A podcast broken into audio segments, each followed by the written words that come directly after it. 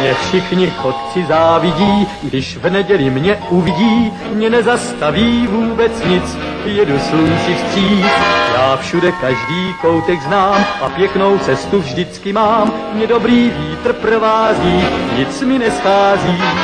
Hello, sziasztok, üdvözlök mindenkit, én András vagyok, ez pedig a Two Nap című podcast sorozat legújabb adása. Műsorvezető kollégáim ezen a héten Lóri. Hello. És Gáspár. Hey. Ezúttal az Oscar filmekről fogunk beszélni. Ugye már pár hete tologatjuk ezeknek az alkotásoknak a ugye, kibeszélését, hiszen bár láttuk őket, de úgy gondoltuk, hogy majd az Oscar díjátadó után fogunk egy nagy adásban beszélni ezekről a művekről. Úgy gondoltuk, hogy általánosságban először is a legjobb filmekről mondjuk el a véleményünket, valamint ugye a díjazottat is véleményezzük, hogy jogos-e, nem jogos-e, majd utána egyesével a legfőbb kategóriákat végigbeszélve, ugye akár a filmnek a filmeknek a részleteiről is beszámolunk nektek. Bármiféle véleményetek, hozzászólásotok lenne, akkor a szokásos csatornákon értek el minket a YouTube videó alatti kommentekben, e-mailen a tuneup három tizennégy kukac gmail pont com címre, illetve a facebook pont com per Radio Tuneup oldalunkon is lájkoljatok minket, és uh, küldjetek be filmeket, amit csak, amit csak akartok, bármi jöhet. Művész úr? Művész úr? Már ki is az első hallgató, élő adásban. em há dé-es telefonszámunkra. Nem? Nos, akkor uraim, mit szóltak ez az Oscarhoz? Először beszéljünk erről, hogy, hogy van-e ennek szerintetek bármiféle komoly művészi értéke, tartalma, vagy hogy, hogy kezeljük ezt a díjátadót? Én azt gondolom, először elmondom a saját véleményemet, hogy ez az Oscar... Egyszerűbb, hogyha be copy-paste-eled a tavalyi adásban ugyanezt a kérdést, nem? Igen, igen, igen, csak hát ha az új hallgatók még, még nem jutottak el odáig. Én azt gondolom, hogy most egyébként ebben az, ebben az évben én azért örülök az Oscarnak, mert azért tényleg felhívta a figyelmemet egy sor olyan filmre, amiket lehet, hogy alapból nem néztem volna meg, vagy nem jutottam el volna hozzá. Tehát én azt gondolom, hogy az Oscar díjaknak a jelölés már fontosabb, mint ugye maga a nyolc vagy tíz filmből kiválasztani a legjobbat, azért évi, évente elkészül, nem tudom, tényleg kétszáz-háromszáz film, vagy lehet, hogy most keveset mondtam, abból kiválasztani nyolcat azért, azért nehezebb, mint nyolcból egyet. Úgyhogy ezért végül is ez a jó része az Oscarnak, a rossz pedig az, hogy totálisan szakmaiatlan szerintem a, a végeredmény, abszolút politikai okok miatt kerülnek be a filmek. Ma olvastam, hogy valami a kampányköltsége egy Oscar jelölt filmnek, hogy bekerüljön az, ami tizenöt millió dollár, tehát egyáltalán az, hogy, az, hogy nyerjen díjat, és sokkal kevesebb haszon jön vissza belőle, kb. három millió dollár általában. Tehát az egész egy, egy ilyen, hát egy gyakorlatilag egy politikai kampányolás. Ráadásul azt is olvastam, hogy az akadémiai tagok, ugye, akiknek a hatvan százaléka hatvan év fölötti fehér férfi, büszkén vállalják, hogy csomószor nem is nézik meg a díjakat, csak azért szavaznak. A filmeket, nem? Vagy a, a, a bocsánat, a, a filmeket. Nem láttak még Oscar díjat. Azt se tudják, hogy milyen díj, díjat adnak át. Ők egy szobában ülnek, ezért háromszázhatvanöt napján. És bingóznak, és amire éppen rámöknek, az, az lesz a film. De egyébként kb. Tényleg így van, tehát egy csomó uh, ilyen akadémiatok bevaj, hogy, hogy csak azért szavaz egy filmre, mert azon, hogy talán jó lehet. Tehát, hogy például a tizenkét év rabszolgaságról nyilatkozta egy csávó, hogy hát igazából egy filmet sem láttam, de ez ilyen fekete uh, tudat, öntudat film, úgyhogy legyen ez a legjobb. Tehát, hogy ennyire kell komolyan venni ezt a, ezt a díjátadót. Uh, mit szóltok ehhez? Van valami hozzáfűzni valótok, vagy egyetértetek? Én egyetértek, ez egy tök jó hozzáállás, én is, én is ezt csinálom a helyükben. Mm, persze, hát lehető legkevesebb energiabefektetés, a legtöbb dohány felmarkolni. Hát hogyne, ne viccelj. Kapitalizmus van. Mm.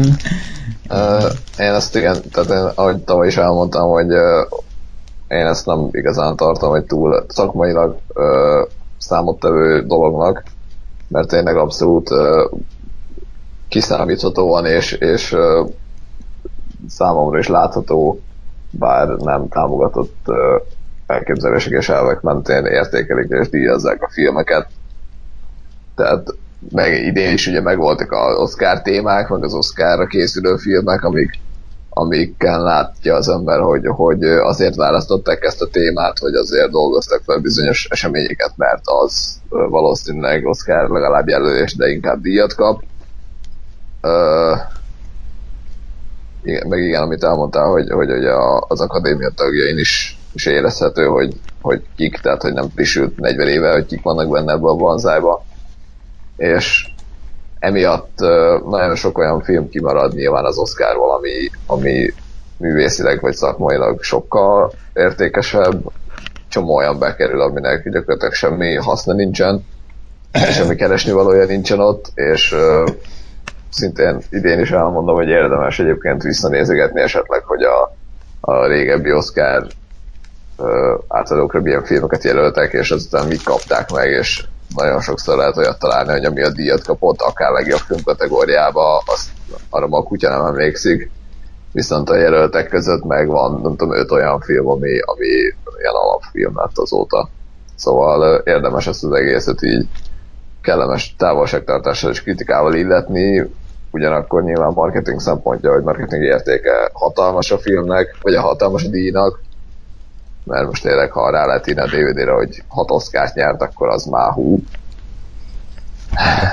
De, de szerintem annyira nem kell, nem, tehát egy film nem lesz attól jó, hogy Oscart nyert, és, és attól, hogy egy film Oscart nyert, attól még nyugodtan lehet kritizálni, és nyugodtan ö, meg lehet látni benne azokat a, a hibákat, vagy azokat a negatívumokat, amik ott vannak, attól, hogy Oscart nyert, nem lesz tökéletes. De erre ellen példa a Tégla, tehát azért ott azért mindenképpen mondanám, hogy az vitathatatlan.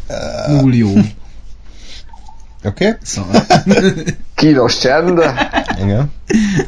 Na szóval, amit először is, uh, mielőtt rátérünk a filmekre, amit nem láttunk, az a Selma, Foxcatcher, és uh, a, ami Julianne Moore, amit kapott filmet, azt se láttuk, amiért kapott. Igen. Uh, van még valami? Szerintem ennyi nagyjából. A lényegesek közül ennyi. Én a Foxcatcher tervetem egyébként megnézni, szóval az valószínűleg uh, pár randomálás múlva vissza fog térni témaként, és, és majd esetleg uh, vissza tudunk uh, azon keresztül reflektálni, úristen, igen, tudok beszélni arra, hogy, hogy a, már annak ismeretében változik esetleg a véleményünk az egész Oscarról. A száma az, nem tudom, meg ezt írja részt, engem nem igazán hmm. érdekel. Engem se, illetve én még a animációs filmben is csak a, így neved a sárkány, de kettőt láttam, egyik másikat sem. Te a Hős hatos láttad, ugye? Igen, én láttam azt. Jó, oké. Okay. Na, akkor legjobb filmek, térjünk rá. Én nekem már régóta izzadt a nyelvem, hogy végre beszélhessek ezekről az alkotásokról. Izzadt a nyelved? Úristen! Mindenki kézelje el magára tizennyolcas karikába. Jézusom! Én, én eddig csak azon voltam fennakadva, hogy mióta találunk fel új ö, ilyen szólásokat, de jó. Ez egy, ez egy még újabb aspektus. Elképzeled, hogy a nyelvednek van egy pénisze, tehát így. Jó. Mi, miért, Lóri, miért? De szondjan itt, jó, de, de úristen. Hát a tizennyolcas karikáról. Jó, kezdjük el a filmeket, jó? Nyugodtan megzavarására alkalmas. A Szürke ötven árnyalata. Vagy ez egy másik adás lesz? Igen. Ez egy másik adás lesz. Lehet, hogy láttuk, mint a hárman moziban. Lehet. Úristen, úristen. Lehet, hogy van véleményünk is róla? Úgyhogy nem, ki tudja. Ki tudja. Na. Hát, hogy a Lórinak tetszett. Uha, uha. Ez a kövi adásból kiderül. Na, hogyha már Szürke ötven árnyalata szóba került és felment a pulzusom, akkor beszéljünk az amerikai mesterlövészről. Tehát, hogyha már beszéltünk a tipikusan Oscarra gyártott filmekről, és uh, ami marketingben is arra megy a Oscar, akkor idézzük fel az amerikai mesterlövész előzetesét, aminek a kilencvenkilenc százaléka idézetekből állt, hogy az év legjobb filmje, a lé- év legjobb alakítása, brilliáns, masterpiece, uh, legendary. E, megnéztük a filmet. e, és aztán arra gondoltam, hogy ezek az emberek, akik kimondták ezeket a mondatokat, utána befordultak a sarkon, és számolták a pénzt. Igen, igen, igen. Nem baj, hát a... Nem, közben is számolták már, de minek várjanak a sarkon azért átmenésig. És azért hozzátenném, hogy tökéletes volt a marketing, mert háromszáz billió dollárt hozott a film, a legtöbbet az idei Oscarok közül, tehát szerintem, hogyha összeadjuk az összes többi jelöltnek a bevételét, még akkor se éri el az amerikai mesterlövészt, sőt, szerintem kb. A fele vagy a harmada. Tehát ez azt bizonyítja, hogy hogyha egy film címébe bele vagy amerikai, kiírják, hogy Clint Eastwood rendezte, és háborús, és egy zászló van a, a poszteren, akkor az instant siker. Igen. Ö, én azt gondolom, hogy ez a film, ez, ez, ez szinte borzasztó. Tehát nem feltétlen abban a értelemben rossz, mint egy Szürke ötven árnyalata, vagy mint egy Twilight, hanem annyira, annyira semmilyen, tehát annyira nem, nem mond semmi újat. Nem, tehát és semmit nem mond. A címében a lévő mesterlövészségről semmit nem tudunk meg, ugyanannyit tudunk meg, mint például Ryan közleg egy megmentésében, ahol szinte volt egy mesterlövész, kb. Ugyanennyire részletesen volt abba tárgyalva. Semmit nem tudunk meg a, a háborúról, egy oldalúan van ábrázolva. Ugyanezt a karakterdrámát már megcsinálta a Bombák földjén, egy az egybe ugyanezt, ez a hú, ez a suttyó ember, akinek van családja, de, és megy harcolni, de a család azt akar, hogy maradjon otthon, de ő nem bír, tehát őt, őt hívja haza, és tehát egy az egybe ugyanez volt. Clint Eastwood szerintem elaludt a kamera mögött, mert, mert semmilyen egyedi rendezői megoldást nem láthattunk. Egy tipikus ilyen hollywoodi ö, filmgyártó gép ez ennek a végterméke. Bradley Cooper ö, színészi játékáról Gáspár fog hosszas ö, elemzést tartani, de én azt gondolom, hogy, hogy hozza az eddigi szintet. Én eddig sem bírtam túlzottan, de, de csak azért Oscarra jelölni, mert szakállat növesztett, meg texasi akcentussal beszélt. Én azt gondolom, hogy, hogy egy felháborító egyszerűen. Az összes Oscar film közül ezt utáltam a legjobban, egyszerűen két óra kidobott időnek éreztem, megnéztem a, megnéztük ugye a két perces előzetességét, és egy az egyben olyan volt a film, vagy talán még unalmasabb. Bevallom őszintén, a végén már beletekergettem, mert annyira jellegtelen volt az egész. Én, én, én valahogy azt éreztem az egész közben, az a, az a párhuzam jutott eszembe, hogy olyan a, azt az American Snipert nézni, mintha az ember így, nem tudom, három kiló száraz kenyeret kéne, hogy megegyen. Tehát, hogy így nem fáj, meg nem leszel rosszul tőle, nem halsz meg, de így nem akarsz három kiló száraz kenyeret enni, mert, mert miért akarnál három kiló száraz kenyeret megenni? Uh-huh. És, és tényleg én is azt éreztem, hogy, hogy egyszerűen nem érdekel a film, mert... Ugyan, ugyan sokszor szoktam mondani, hogy ugye egy karakterrel jó azonosulni tud az ember, meg, meg nyilván, hogyha érzelmeket vált ki az emberből. Ennek ellenére én egyébként képes vagyok szeretni és, és élvezni olyan filmeket is, ahol egyébként ez esetleg hiányozhat, tehát ami egy kicsit ilyen távolságtartóban, igen. Majd szóba kerül. Jó.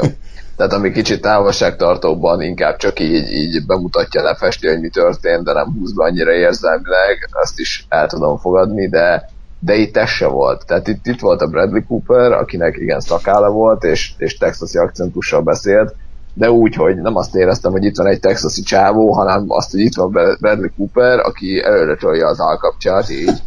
Ezt most lehet látni. és, és texasi akcentussal próbál beszélni, és hát mérsékelten sikerül neki.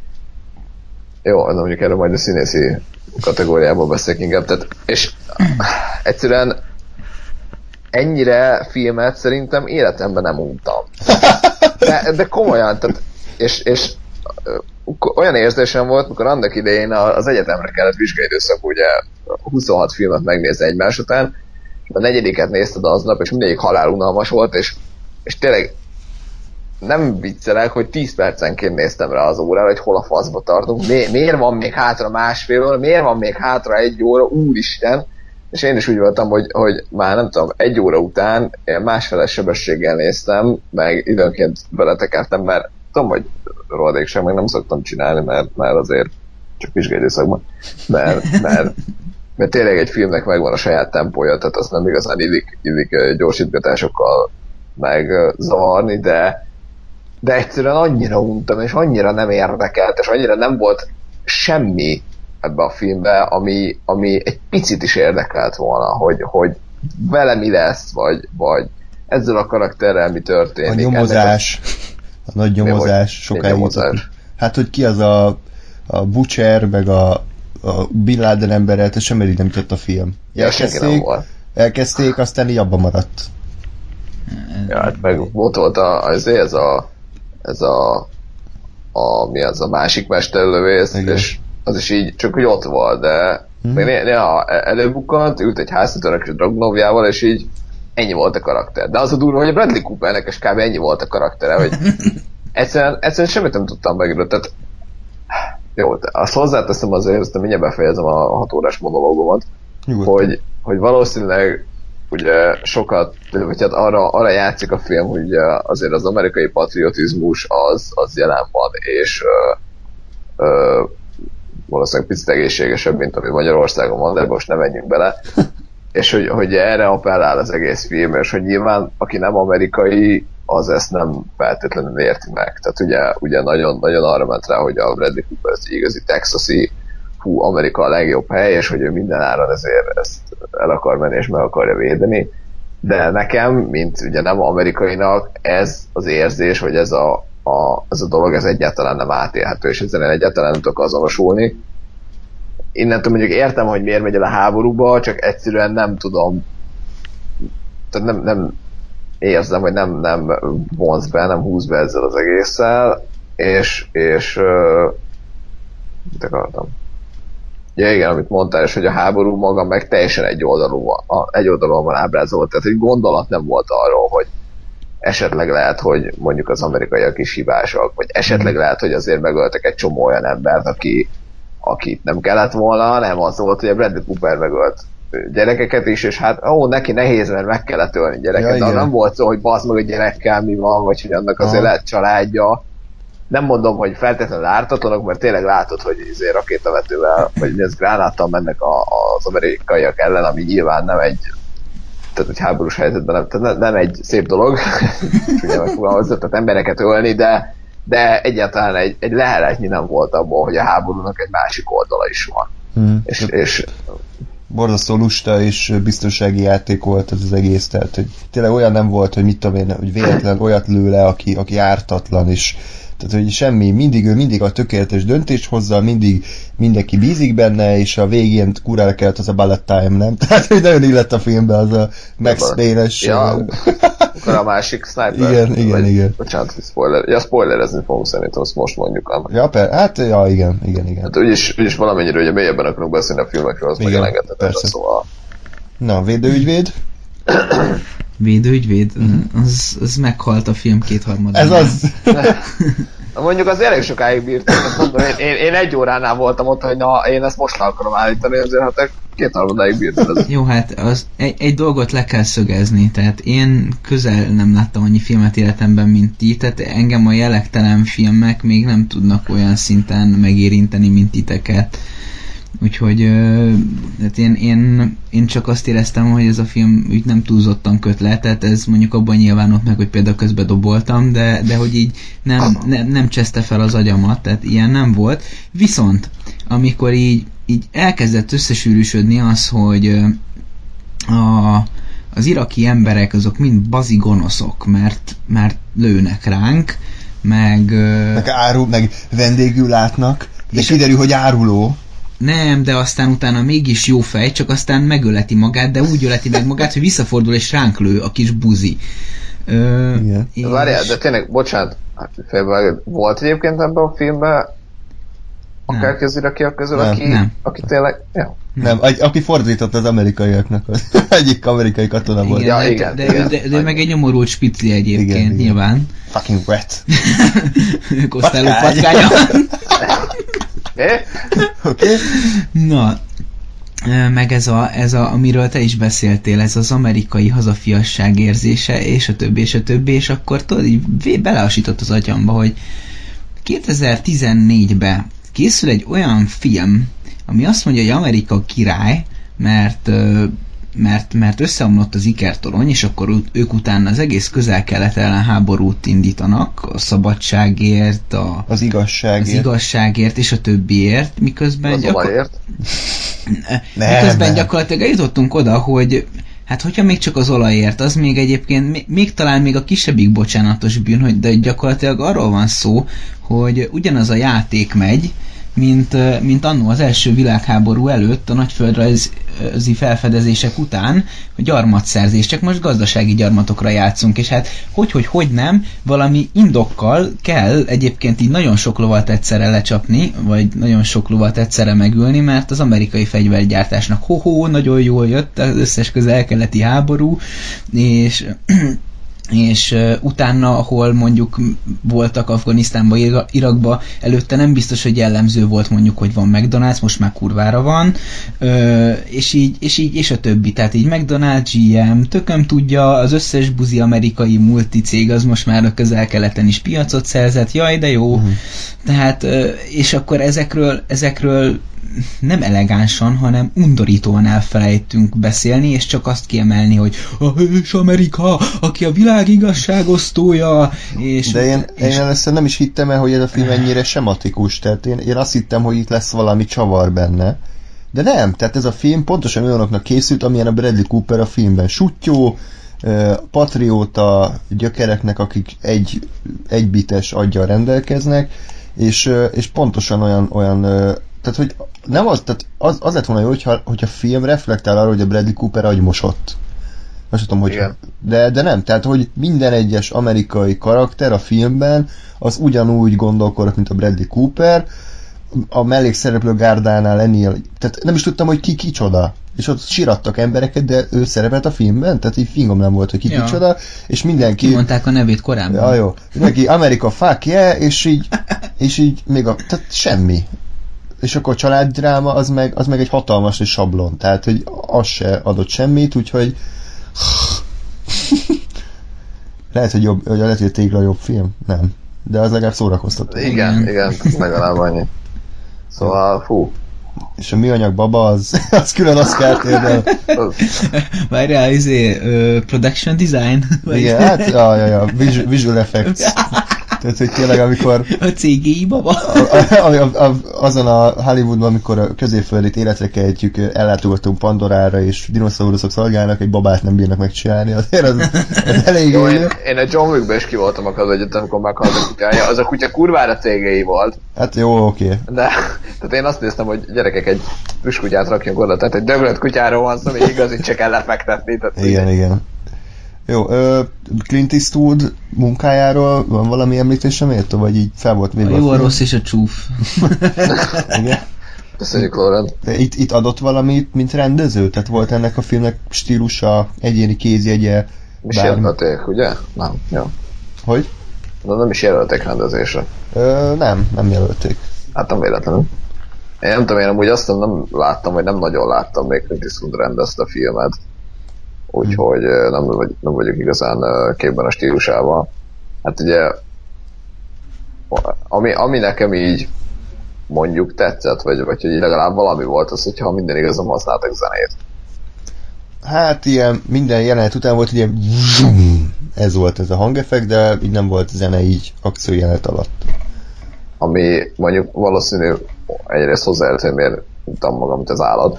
Tehát azért egy picit segített volna egyébként, de, de ha csak ezt nézem, ez mint rendezői elképzelés szerintem nem rossz abból a szempontból, hogy, hogy ugye ha azt akarod bemutatni, hogy tényleg itt van a háború, és ez mennyire meg tudja viselni az embert, akkor ugye akár hősies, akár milyen zene van a háttérben, az ugye ez nem igaz, nem biztos, hogy elősegíti.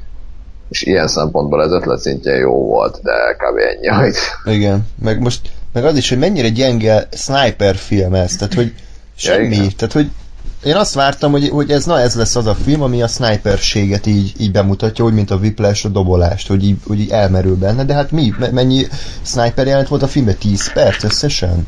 Igen, kb. Az elsőnek volt, volt valami ilyen uh, szempontból értéke, amikor, amikor, de az is csak ilyen félig érintőlegesen, hogy ott fekszik egész nap. Igen. Nézeget, és akkor bejön a csávó, és mondja, hogy húszak van, és mondja a Bradley Cooper, hogy hát igen. Tehát, hogy, de így ennyi, és tényleg, mm. tényleg ebből lehetett volna tízszer ennyit csinálni, hogy ott kell feküdnöd, érted, alig mozoghatsz, ül valami hülye melletted ráadásul, nyomja a baromságait, és, és hogy nem tudsz más csinálni, mint aki jön, és befordul az utcán, és mondjuk csúnyán néz, hogy onnan egy fegyver, azt egyszerűen le kell durrantani, és kész. Csak hát igen, ezzel az amerikai megközelítéssel, ezzel a patriota megközelítéssel ennek a drámája abszolút elveszik. És egyéb, mert... egyébként a Bradley Cooper az miért gondolta azt, hogy ő snipernek van kiképezve, és ő lemegy ö, takarítani, vagy hogy fogalmazott, és aztán egyébként rengetegszer bazi ügyetlenül mászkált, tehát így bementek, így nem is fordult a, tehát már rég bement a, taka, a, a takarásból így a szoba közepe felé, de nem fordult el balra, ahol bármikor kapott, kaphatott volna egy rohadt golyót. Ő bedesz és átlát a falon. Igen. Ez borzasztó. Tehát egyébként tehát egy, egy csomó ponton még a, a vonulás is elég érdekes volt, hogy így nem, nem fordulsz be oda, bazzánk, onnan tarkon lőhetnek. De tényleg ez... Hát, a... a... Kezdve azzal, hogy ez, az gyakorlatilag, hogy ő lement oda takarítani a, a, a hajszékhez, a gyalogosokhoz, az konkrétan parancs megtagadás, tehát, de mindegy. Tehát, hogy mikor azt mondták neki, hogy felmész és uh, sniper leszel és biztosítasz minket, meg azt mondja, hogy hát nem, én lemegyek és takarítok velük. Ez konkrétan parancs megtagadás, amiért... Uh, hadbíróság. Hadbíróság. Egyébként szerintem, ha jól tudom, halálbüntetés is járhat Amerikában, de ez most egy zárójeles. Nehéz bármi pozitívot mondani a filmről, nekem csak a negatívok jutnak eszembe, hogy mennyire rohadtul nem volt felvezetve, hogy ő legenda lett. Tehát, hogy így megérkezett, eltelt két nap és már legenda. Ez annyira, annyira semmit nem csinált ez a film jól. Igen, és az a baj, hogy pedig, pedig ennek is meg lett volna a lehetőség, hogy el, elmondani, elmondták egyszer, hogy, hogy hú, legenda vagy, és hogy, hogy mert a, a srácok, ugye a gyalogosok, akik, akik mennek, miközben te fedezed őket, ők úgy így, így halhatatlannak érzik, vagy sebezhetetlennek érzik magukat, és ez is egy tök jó ötlet, hogy, hogy igen, ezt is meg lehetett volna csinálni, úgyhogy hogy igen, keményebbek vagyunk, nem fosunk, és mert, mert tudjuk, hogy ott van a királycsávó, és ha, ha szarba vagyunk, akkor, akkor ő azért ledúrantja a rossz ügyet, de soha. Hmm. Jó. Pocskondiázzuk még picit, vagy elég eleget rúgdastuk már? Hát én, én azt mondom, hogy eleget. Tehát ezt jó. Még ezer meg egy millió ponton lehetne cseszegetni ezt a filmet. Jó, hát én nem tudom, hogy, hogy akinek tetszett ez a film a hallgatók között, azt kérlek, hogy írja meg miért. Tehát, hogy, hogy mit, mit látott benne, amitől ez, amitől ez jó. Tehát mi, mi újat mondott, mi volt benne ez izgalmas, érdekes, tudott-e azonosulni? Nem értem. De írjátok meg, aztán hát a Mi, mi, néztünk, mi néztük rosszul a filmet, tehát így. Igen, és nyilván nem ítélkezünk senki felett, vagy nem mondjuk azt, hogy ez a, az igazság, amit mi mondunk. Mm-hmm. Tehát nyugodtan valakinek tetszett, akkor az tényleg, tényleg érdekel, hogy miért tetszett. És, és ezt nyugodtan elétek elmondani, mert most attól, hogy mi itt kázunk, attól meg lehet, hogy másnak tetszett, csak minket ez érdekel, mert mi nem láttuk meg, amíg azt se, hogy mi az, ami miatt esetleg tetszett. Igen.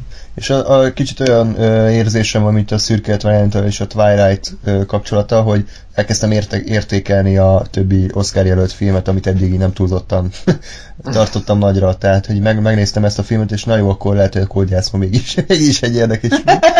Ö, Grand Budapest Hotelről beszélünk, szerintem arról sok mindent nem lehet mondani. Én őszintén szóval nem értem, hogy mit keres az év legjobbjai között, tehát ez, ez ilyen helykitöltő alkotás, gondolom nagyon sok pénzt kampányoltak össze a Wes Andersonék.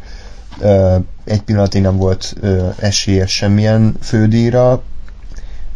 Nekem tetszett. Jó volt, egyszer aranyos film, ugyanazt a stílust csinálja, mint a, mint a korábbi Wes Anderson filmek.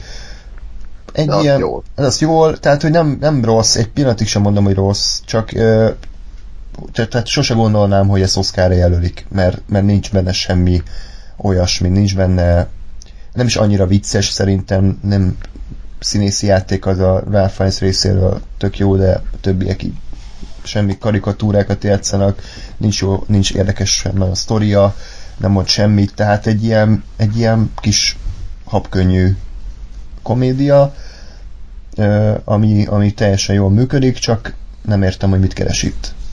Szerintem maximum azért lehet, mert ugye, ugye nem tudom, hogy Hollywoodon belül, vagy függetlenként dolgozik a, a Wes Anderson, de hogy, hogy azért tényleg ő a, azon kevesek egyike, akik még képesek gyakorlatilag szerzői filmet, vagy legalább részben szerzői filmet csinálni azzal, hogy neki van ez a kialakult stílusa, mind, mind történetmesélésből, mind karakterekből, mind hangulatban, mind képi világban, és hogy ő ezt folyamatosan csinálja és viszi, és most ugye némi eltéréssel, de, de mindegyik filmje működik is, és jó is.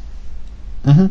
Ja, csak, ja. Ettől függetlenül, tehát én sem, én sem mondanám, hogy ez nekem különösebben maradandó élményt nyújtott. Jó volt, mondjuk nem néztem most újra, az én annól láttam. Jó volt, szórakoztató volt, de... de ennyi. mm. és ilyen Wes Anderson-os, ami, ami jó pont csak. Persze. Hát igazából, hogyha Tarantino csinál filmet, akkor, akkor őt jelölték volna szerintem, nem Wes Anderson. Igen, igen, egy kicsit, igen, tehát a Tarantino is egy kicsit ugyanez, hogy, mm. hogy van egy jó stílusa, amit tök jól csinál különböző üzővel, variációkban, és, és ennyi. Lóri? Hát én nem láttam még Wes Anderson filmet ezen kívül, úgyhogy nekem ez, ez újszerű volt, és én is pont ezt emelném ki a, a film lényegének, hogy, hogy eredeti már milyen stílusban, és, és egyébként fogok szerintem Wes Anderson filmeket nézni, mert, mert jó. De én sem gondolom legjobb filmnek egyébként. Hmm. Jó. Uh... Örültem, hogy Ralph Fiennes végre normális szerepet játszott, szerintem ő tökre felrobta a filmet, de tényleg ennyi, nem tudunk róla sokkal többet mondani, aranyos, egyszernézős darab. Kódjátszma, Imitation Game. Um, erre is azt tudom mondani, hogy egy ilyen nagybetűs középszer, de ez a jó értelemben, tehát nem úgy, mint az American Sniper, hogy itt semmi, hanem, hanem kb. Ugyanaz a tehát semmi új nem volt. Azt, azt kapod, amit, amire igen. számítasz. Abba oké, okay, de, de egyébként de nem tesz hozzá. Nem, nem. Tehát gyakorlatilag egy az egybe a, egy csodálatos elme ö, csak második világháborúban. Tehát, hogy ugyanaz, hogy van a, az akkan tudós, aki kicsit ilyen pipogya, meg, meg ilyen gyökér, de van, hisz valamiben, és a csúnya gonosz ö, vezetőség az nem, hogy ö, anortodox, meg ezt nem szabad csinálni, de ő hisz benne, és a végén sikerre jár a magánéletében, viszont ö, problémákkal küzdik, hiszen nem tud beilleszkedni a társadalomba, és ennyi. Van egy erős női karakter mellette, meg egy barátja, tehát egy az egybe a csodálatos elme. A film nem rossz egyébként, tehát hogy, hogy mondom, az American Sniper után én megtanultam értékelni, hogy ez a tipikusan brit szagú, ilyen tea, tea ízű, hogy így, így nézem, és így á, olyan, mintha mint péntek délután ötkor leülnék egy csésze teával, eszek hozzá egy kis ánizsos kekszet, és így jó. De azért sok mindent ne, nem csinált jól a film. Szerintem a háború bemutatása borzalmasan gyökér, tehát, hogy így gyakorlatilag semmi rosszat nem láttunk a háborúból, tehát amikor még a London bombázása után is képeket látunk, akkor is az emberek vígan üldögélnek a romokon, ami szerintem kicsit súlytalanná tette a történéseket. Cumberbatch az, az acting-el, tehát végig azt láttam, hogy ő most akkor bejön ide, és ő most eljátsza, hogy valami, de egy pillanatig nem láttam, hogy ez egy valós személyiség lenne, de ő még mindig jobb volt, mint Keira Knightley, aki szerintem gyötrelem volt végig, tehát én, én sose bírtam ezt a nőt, de amit így affektálva végig hisztériázott, meg, meg hogy hú, eljátszom, hogy jaj, én vagyok a, a kis kétballábas nő, aki késve érkezik, de azért jó vagyok, tehát hogy picit, picit gáz volt, de a film önmagában így, így működik, tehát megvannak a plotpointok, igen, itt most az történik, hogy nincs benne semmi meglepetés, vagy semmi nem is érdekes, de, de leköt. Többiek? Hát én közvetlenül az American Sniper után néztem, úgyhogy lehet, hogy ez most ilyen inverse hype, hogy, hogy annyira szar volt a Sniper, hogy, hogy ez, ezt sokkal jobban feldobta, mint amennyire egyébként máskor tetszett volna. Én teljesen el voltam vele. Ahogy igen. mondtad, hogy igazából az, azt kapod, amit vársz, de, de az, amit kapsz, az meg, az meg oké, okay, korrekt, jó. Ö, nekem meglepő módon a Cumberbatch nem volt, ö, nem tűnt, nem tűnt erőltetetnek, tehát kicsit azért éreztem, hogy, hogy picit előről hamva nem annyira meggyőző ezzel az egész ö, személyiséggel, meg betegséggel, mint, a, mint az Eddie Redmayne, hanem mármint a, a Theory of Everythingben, nem a Jupiter felemelkedésében. Szóval, hogy, hogy, hogy azért éreztem rajta, hogy, hogy színész, és hogy, hogy játszik, de nem, nem tűnt annyira uh, affektálónak, meg annyira eljátszottnak, mint, mint ahogy azt uh, mint arra számítottam, vagy mint amennyire a Bradley Cooper az volt. Uh, nekem ez a, ez, a, ez a háború dolog, ez egyébként jogos, amit mondasz így utólag, de nekem közben nem igazán tűnt fel. Mert, mert, mert érdekelt az, hogy a, a, ők mit csinálnak, meg szerintem a film is inkább arra fókuszált, hogy a karakterek meg, hogy ők, ők uh, hogyan jutnak el, vagy hogyan nem jutnak el egyről a kettőre. Uh, ami nekem fura volt, de tetszett, az az, hogy, hogy azért ez az angol humor, ez benne volt, tehát volt egy humoros rész a dolognak, ami néha fura volt, tehát amikor a, a először megjelenik a, az Alan Turing a, a, a katonaságnál, és akkor a Charles Dance-nek a nagy uh, generális karakter ott oltogatja, az egy picit hogy elsőre fura volt, tehát jó, jókat rögtem, mm. mert olyanok voltak, csak, csak valahogy fura volt. Igen. De és nem, nem, nem tudom eldönteni egyébként a mai napig, hogy, hogy, hogy, hogy jó fura vagy nem jó fura, mert így el tudom képzelni, hogy persze nem feltétlenül olyan egy katonai, nem tudom, tábornak, mint ahogy te elképzeled, hogy csak kalót nyert, csak halálkomoly, tehát miért nem oltogathatná? Hát, csak kb. Valahogy fur, fura volt egy kicsit. De kb. Ugyanúgy, tehát Tywin Lannister volt, nem? Tehát, hogy igen. Ugyanez igen. A, ez a smart-ass karakter, aki így hát, ú, úgy volt, de... hogy nem küld el a picsába, hanem így visszafogottan így le volt. Igen, de, de jó volt. Ebben meg jó a, jó a csávó. Igen. Ami nekem hiányzott innen, az az, az hogy, hogy semmit nem tudtuk meg arról, hogy, hogy maga a gép, igen, igen. az hogy működik, vagy hogy mi, tehát hogy jó, nyilván elhiszem, hogy mindahogy egy mai számítógépről fogalmam nincs, hogy hogy működik.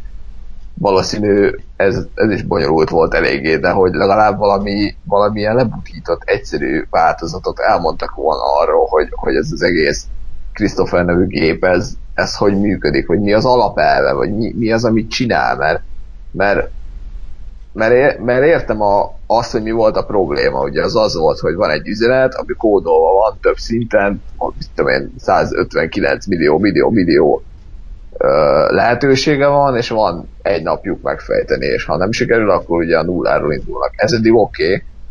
Tehát értem, hogy ez a probléma, csak azt legalább a logikáját érteném, hogy mi, mi az, amit ez a gép csinál, milyen logika szerint működik, mert erről semmi nem volt, és ez engem itt megint előre ugrok ugye a Theory of Everythinghez képest, itt zavart, hogy nem, nem is értem az alapját se annak, amit ő csinál, csak majd előjön, hogy hú, feltörte a kódot, és így, oké. Okay.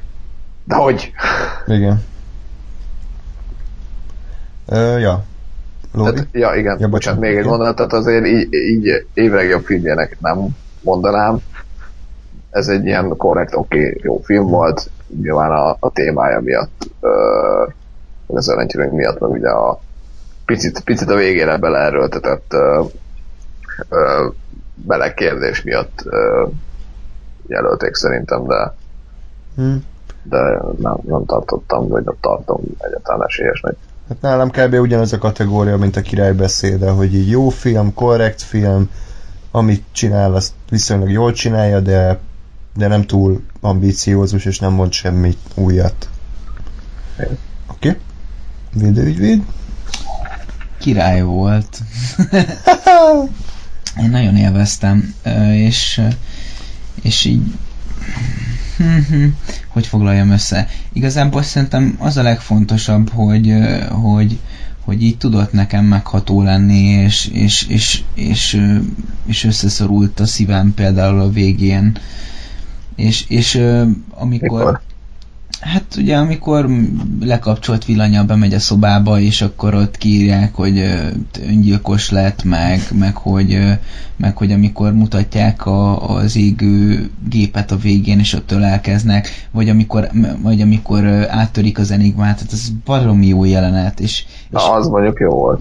És, és annyira, annyira annyira ilyen hitelesen sikerült ezt megcsinálni, és az volt a durva, hogy, hogy mit tudom, pár, egy-két nappal később így mondtam apukámnak, hogy csücs le, itt van egy jó film, és uh, szerintem nézd meg, és uh, egyébként akkor értünk haza a Szürke ötven ár- árnyalatáról, és akkor így, akkor, akkor volt a felén, leültem, újra megnéztem, és, és akkor is ugyanazokat a hatásokat váltotta ki. Tehát euh, én azt gondolom, hogy, euh, hogy, hogy ez, ez, ez, egy, ez egy jó film. Nem mondom, hogy ez év filmje, de, de azt gondolom, hogy mindenképpen sokkal-sokkal-sokkal előrébb jár euh, egy középszerhez képest abból a szempontból, hogy, hogy érzelmileg meg tudott mozgatni. És lehet, hogy, és most egy picire, picit hadd rohanjak előre, nem nagyon, de hogy mondjuk van egy Birdman, ami szintén óriási film, de hogy nyilván nem feltétlenül volt célja, de nem is tudott megmozgatni érzelmileg. Vagy, vagy akár egy Whiplash, és, és, és, és, így so, és így tovább. Tehát, hogy ezek a filmek, amik egyébként eredetiségben előrébb tartanak, messze, de, de nem, nem tudtak érzelmileg megmozgatni, tehát hogy a, a, a, a legjobb film kategóriában ez volt az a film, illetve még egy, ami érzelmeket váltott ki belőlem. Az amerikai mesterlövész, amit gyűlölték. Nem, nem, nem, nem, igaz, tehát a, akkor pozitív érzelmekről ja. beszélek, tehát még, még a, a Sráckornak volt, de azt majd a Sráckornál. Uh-huh. Hát jó, hát ez, ez, ez tényleg ez, ez a film, ez olyan, ami így, így leül a család, és mindenkinek tetszik. Igen. Tehát, hogy így...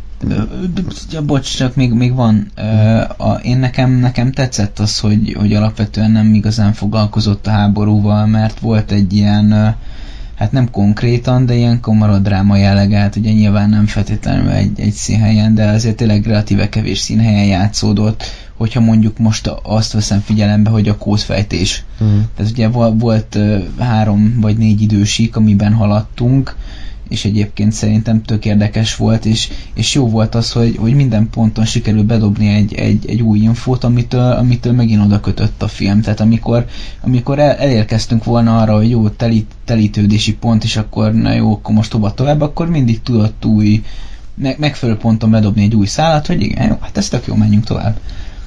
Nem tudom, nekem a jelent szál, a legújabb szál az elég érdektelen volt, tehát mindig odavágtunk, hogy ez a kopasz nyomozó, őt nyomoz, nem érdekelt, sajnos túlzottam. Gáspár, téged érdekelt? Hát, ezt majd a vágáshoz szeretném mondani, hogy hogy, hogy, hogy volt ez az időkezelés, meg mi volt. Érted, nem, nem izgultam, meg nem hatott meg különösen, hogy érdekelt, hogy mi lesz annak a vége, de, de ilyen sztori szint, szinten igazából. Szóval tehát nem haltam volna meg, hogyha kimarad hmm. igazából, vagy hát valamennyit azért hozzáadott valószínű, de, de nem olyan sokat. Meg ugye az volt a furaság benne, hogy hogy ja igen, tehát hogy az, az a annak a szálnak volt ugye az a vége, hogy, hogy hormonkezelést kap, és mit tudom én, igen. Ami, és ugye, hogy ez az egész homoszexualitás kérdése Uh, hogy volt a, ebben az időszakban, és nekem az eléggé erőltetett volt.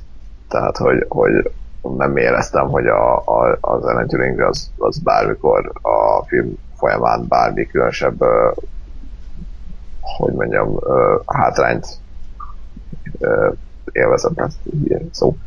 Bármi hátrány lett volna ebből, az csak úgy oda volt rakva, hogy ja, ő egyébként homoszexuális volt, és de rossz volt neki, nézzétek, de hogy kurán nem erről szólt a film, és nekem emiatt, emiatt az ilyen erőlt, beleerőltetés volt. De szerintem ezzel azért nincs probléma, mert uh, szerintem az lett volna a probléma, hogyha kimondják végig, hogy, uh, hogy ő homoszexuális volt, és, uh, és hogy, hogy jaj, de nagyon kell szegényt sajnálni, hanem, hanem uh, szerintem pont ez volt a lényege, hogy most teljesen mindegy a szexuális hovatartozása, ő egy ilyen ember volt, és ezt érte el, és hogy, hogy mennyi mindent uh, uh, tett az emberiségért, hogyha így, így uh, szellemileg uh, vizsgáljuk ezt a, ezt a történetet, és én nekem ez a, ez a hozzáállás tetszett. Én, én mindig attól óckodom, ami mondjuk egy ilyen Budapest Pride, amikor és annak is főleg az a fele, amikor a, a színes, és, és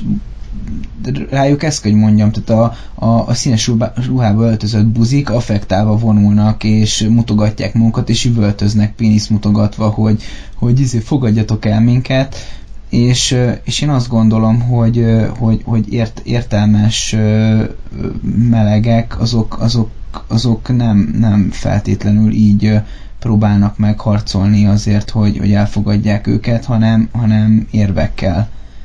Hát és... jó, csak a, de a film aznak pont, tehát hogy, hogy nekem a, a, az egyensúlya volt a bajom, hogy a filmnek ö, tehát a film nem arról szólt, hogy, hogy Alan Turingnek nehéz az élete, mert homoszexuális, hanem a film arról szólt, hogy, hogy nehéz az élete, mert ö, ilyen autisztikus jellegű, meg, meg nem érdeklik, meg, meg zseni, csak nem értik, meg, meg bének az emberi kapcsolatait, adata. Viszont az egész jelenszál az meg arra futott ki kb., hogy, hogy a homoszexualitás miatt halt meg, csak ilyen, tehát hogy arányaiban nekem az nem, mm. Hát igen, tudom, igazából szerintem az ő egész személyisége arra, arra az átonyra futott rá, hogy ő külön, különc vagy különbözik másoktól, és ezt nem igazán tudta kezelni. Tehát egy ideig azzal kezelte, vagy mondjuk abban a pozícióban, amikor ő volt a kózfejtő vezetője, azzal tudta kezelni, hogy ő a vezér. És aztán így, tehát ez külön, tehát nem, nem is volt rendesen szocializálódva, ez látszik abból, hogy, hogy külső hatásra értettem meg azt, hogy, vagy értették meg vele inkább azt, hogy, hogy fontos az, hogy mások is valamilyen szinten legalább elfogadják őt, és tehát egyébként neki erre még már csak igénye se igazán lett volna, mert annyira megszokta az, hogy ő, ő minden tekintetben különbözik másoktól, és az életében az egyetlen ember, aki, aki, aki akinek fontos volt, az meghalt még gyerekkorában. És szerintem ez egy óriási dráma. És én nekem ez, ez tetszett. Jó. Oké, okay. Ugye ez sokat elárul, hogy, hogy anyukám is megnézte a filmeket, és ezt tetszett neki legjobban. Tehát, igen, ez a könnyen befogadható darab. Igen, igen, igen. De, de mondom, én ezt, én ezt A, inkább a film pozitívumaként fogom fel, bár szabadra is mondom, lehet, hogy csak az American Sniper miatt, hogy, hogy nem, nem vállal sokat, meg nem újít, de azt hozza, és abban, amit csinál, abban jó. Meg azért elég sablonos, tehát, hogy...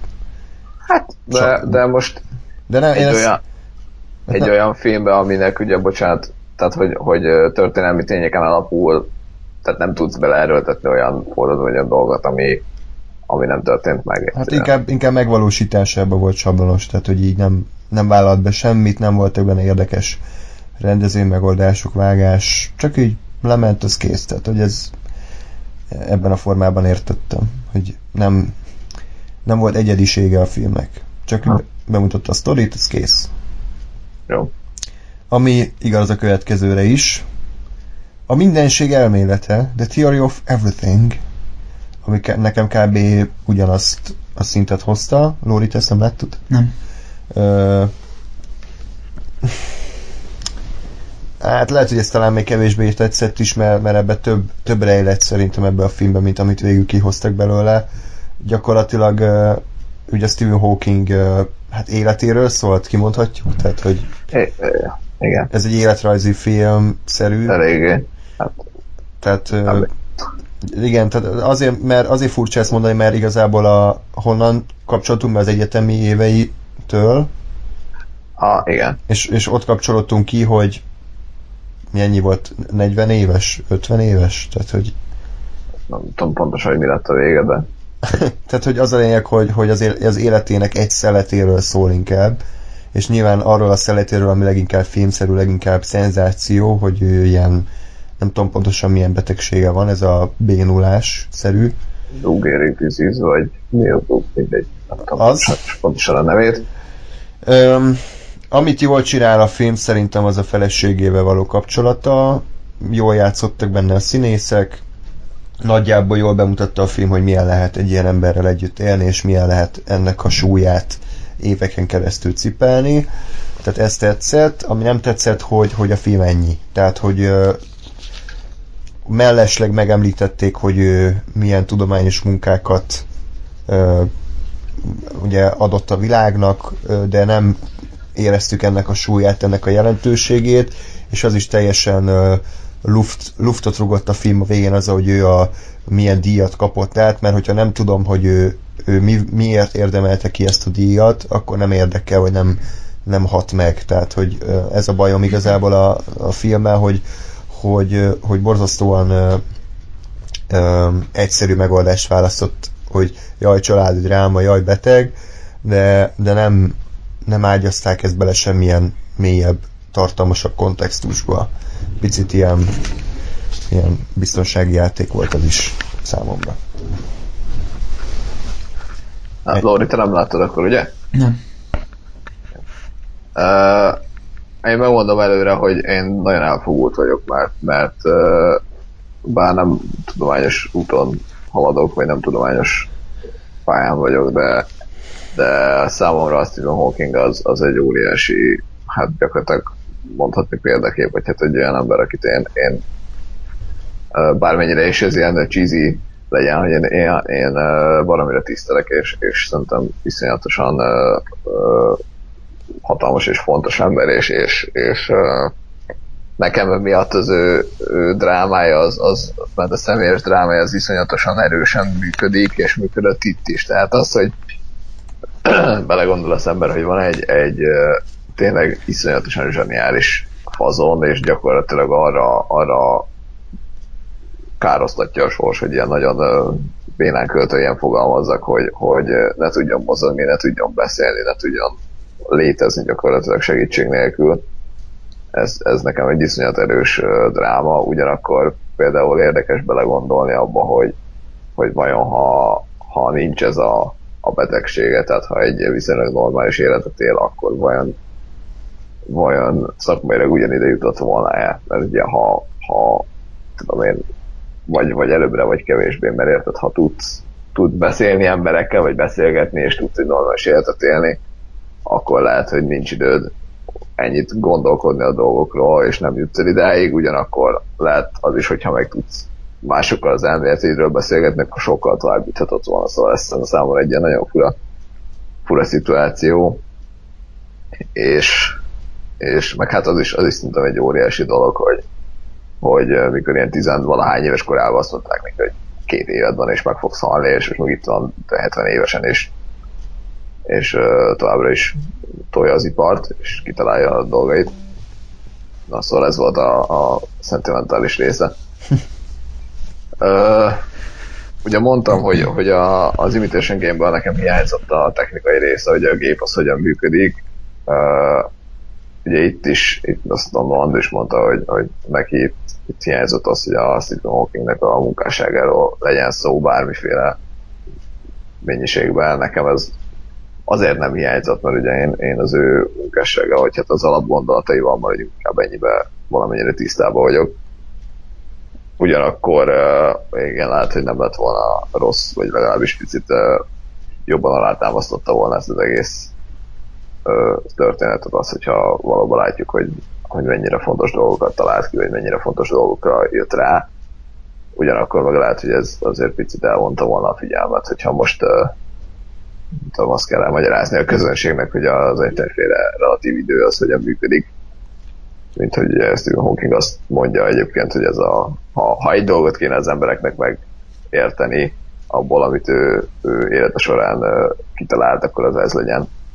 Na most, ha a filmnek jár ezt magyarázni, az, az nem biztos, hogy jó. Hát igazából azért hiányzott ez szerintem, mert, uh, mert hogyha én nem tudom, tehát tegyük fel, nem tudod, hogy ki az a Stephen Hawking, és beülsz megnézni ezt a filmet, akkor kijössz, és azt tudod meg, annyit tudsz meg a filmből, hogy egy, egy nyomorék tudós volt. Ennyi. Van. És nem tudod meg, hogy ő miért ö, a világ egyik legzseniálisabb embere. És azt gondolom, hogy ez, ez bizonyos szinten aláássa az ő szakmai hírnevét, mert nem foglalkozik azzal, hogy ő, ő miért az, aki. Tehát ő nem azért Stephen Hawking, mert nyomorék, hanem azért Stephen Hawking, mert ő zseni. És a zseni részével nem foglalkoztak eleget. Nekem ez a bajom. Nem, nem csak az a, a bajom, hogy nem magyarázták meg a tudományos dolgokat, hanem nem is fektettek szinte semmilyen hangsúlyt a tudományos oldalára az embernek, hanem csak is kizárólag a, a, a saját drámájával foglalkoztak. Csak hogyha nem érzékelteti a film eléggé, hogy, hogy ez a dráma azért is dráma, mert ő egyébként zseniális, akkor a vége is... is súlytalan lesz. Tehát nekem igazából talán így, így tudtam megfogalmazni, hogy ez a, ez a bajom.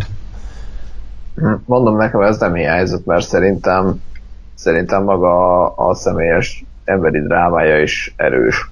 Anélkül is. Még anélkül is, hogy, hogy tudnád a, a, a tudományos részleteit, vagy a tudományos életének a részleteit, és emiatt mint egy, mint egy ilyen ö, ö, személyi dráma, meg, meg működik. Ami igen, mondjuk, mondjuk jogos, hogy ö, nem feltétlenül köthető emiatt ö, Stephen Hawkinghoz. Mm. Igen. Lehet, hogy én csak azért, mert ha mondjuk, tehát, hogy én csináltam volna a filmet, akkor érzek magammal egy olyan készítést, hogyha már én vagyok az első ilyen ember, aki, aki nagy közönség számára készítek ö, filmet Stephen Hawkingról, egy, egy olyan filmet, amit valószínűleg sok ember fog megnézni, akkor veszem a fáradtságot, és nem csak egy, egy biztonsági játékot játszok, hogy csak a, a nyomorék életéről, bocsánat a kifejezésért, tehát nem a, a nehéz életéről forgatok filmet, hanem azt is próbálom ábrázolni, hogy miért tiszteljük ezt az embert, miért érdemli ki a, talán a, a zseniális státuszt, és talán emiatt is picit zavart a film a végére, hogy oké, okay, értem, dráma, csak ez lehetne több is. Ennyi. De egyébként jól meg van csinálva szerintem, tehát szép a film, hatásvadász nyilván, a végén majd teljesen értelmetlen visszatekerés. Uh, Eddie Redmayne jó.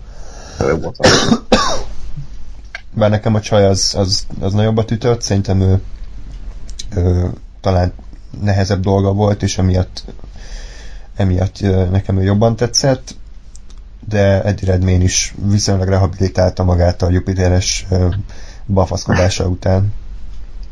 Érte, előbb láttad a Jupitert? Ja nem, nem, csak vagy... így visszagondolva. Tehát, ja, ja. Tehát a Jupiter annyira szar volt, hogy kitörölte a Theory of Everything élményét, de így, hogy, vissza, így, hogy beszéljünk a filmre, így visszajön az, hogy ő azért igen. Valószínűleg sok drogot fogyasztott a Jupiter forgatása alatt, mert... Vagy nagyon sokat fizettek neki. Igen. Uh, én egyébként... Uh, igen, nem majd erről a színészeknek. Jó. Jó. Semmi. Oké. Okay. Uh, következő számát nem láttuk. Uh, Sráckor, Boyhood, Richard Linklaternek szerintem elég nagy rajongói vagyunk így a podcast, uh, Pluna podcast keretén belül, legalábbis Lórival mi azok vagyunk, Gáspár ilyen... Hát én ilyen... Igen. El vagyok. El vagy vele. És azt hiszem, hogy Ádám is. Ádám is rajongó. Azt hiszem, az ő, a, az ő egyik filmjéből írta a szakdolgozatát a Waking Life-ból. Igen, igen. Um, Sráckor egy, uh, egy eseményfilm, és uh, amikor bárki ajánlja ezt a filmet bárkinek a világon, azzal fogja kezdeni, hogy ezt, ezt tizenkét évig forgatták. Vagy sok ideig forgatták. Tehát egy, a filmnek ez a, ez a ez a eladható értéke. Tehát, hogy nem azért ajánlja a filmet valaki, mert annyira jó, bocsánat, lehet, hogy ez most hülye jön ki, hanem azért, mert tizenkét évig forgatták. De azért jó, mert tizenkét évig forgatták, tehát ez így nehéz. Én azt akarom ebből kihozni, hogy a Sráckor az szerintem egy nagyon-nagyon jó film, tökéletesen csinálja azt, amit csinálni akar, bemutatja egy átlagos, nagybetűvel átlagos srácnak a, a tizenkét vagy valamennyi évét, felnövés történet, szüleinkkel való viszony, ennyi.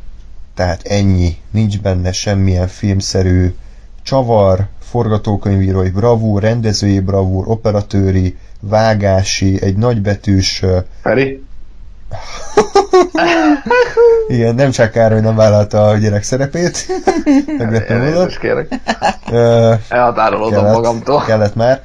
Uh, tehát, hogy egy, egy, ilyen, egy ilyen teljesen szent, szenftelen film, ami, ami szerintem jó, tehát én igazából kellett egy kis idő, mire megértettem, hogy mennyire nem filmszerű ez a, ez a darab, vagy mennyire nem hatásvadász, és sok embernek valószínűleg ezért nem tetszik, mert uh, mert nem ö, tehát nem próbál a film engem túlzottan szórakoztatni, elérzékenyíteni, ö, hanem csak úgy megy, úgy, úgy halad, és ö, aztán az Oscar filmek közül ez az, aminél leginkább megértem a negatív ö, felhangokat, ö, annak ellenére, hogy én szeretem, és a vége is olyan, hogy így, hogy így vége. De nem, nincs katarzis, nincsen megváltás, nincsen élet, életigazság kimondása, hanem ahogy az élet egyszer csak véget ér. Ahogy ez a mondat is. És semmi más nem marad utána, csak a csönd. Mondjad, belemből fölgényezik. Megadjuk a címvonalat ismételten. Igen. Lóri, te, te rég szó... Vagy Gáspár, szeretnél erre reagálni, vagy... Nem, szóljon, szóljon meg a Lóri, mert most nem vagyok az, aki popázik, vagy nem. Jó. Na, hát... Uh... Én azt hiszem, hogy múlt héten tekintettem meg a filmet. Igazából nagyon-nagyon féltem, szerettem volna, hogy jó legyen, mert, mert a Linklaternek eddig bármilyen filmjébe fogtam, azért, azért úgy, úgy keltem föl, hogy, hogy igen, ez, ez jó volt, és, és jobb, jobb, jobb, több lettem, mint amikor leültem elé. És... és hát igen, ez, ez valóban egy, egy ilyen film, és, és egy kicsit, kicsit ezen agyaltam is közben, hogy na igen, de most mi az üzenet? De egyébként szerintem van üzenete, vagy legalábbis számomra van egy üzenete, és pont a, pont a, a végén van egy megmondás, ami, ami nekem egyébként ott volt a, a katarzis. Katarzis, hát hogyha mondjuk a, az ilyen ö, összeomlást nevezhetjük katarzisnak, akkor na az. Ö, mindegy, de ide mindjárt felvázolom, hogy, hogy mire gondolok. Hát ugye elindulunk a, a kisfiú gyerekkorától, és haladunk előre az időben. Ugye az anyuka az többször házasodik, egy, egyfajta ambici, ambiciózus nőt ismerhetünk meg, akinek az a célja, hogy... hogy... Lóri, a lényeget. De... Ami téged érdekel, nem, nem kell mesélni a filmet. Igen, de, de pont ez a lényege, tehát ezt, építen, ezt építem föl. Szóval jut előre az életében, és mindent megtesz azért, hogy a gyermekeit felnevelje, és több házasságon átjut, és amikor elengedi a gyermekét Texasba az egyetemre, akkor, akkor amikor az utolsó fióka is kiröpül a, a házból, akkor így csak így odaveti neki, hogy és most kimész innen, és elmész, és ennyi, és akkor vége. És ez, ez volt, mit tudom én, tizennyolc év az életemből, itt vagyok negyven valahány éves, és akkor a, a, a maradék is így, így ilyen pillanatokat elmegy, és ennyi egy élet, ez, ez volt az életem, és, és ez, ez ez egyébként nagyon durva, és tényleg hát most mindazzal együtt, hogy, hogy akár, mit tudom én, fölveszünk az adást, és kilépünk az ajtón, onnantól kezdve bármikor egyébként meghaltunk, normál esetben pedig, mit tudom én, van még hatvan évünk, de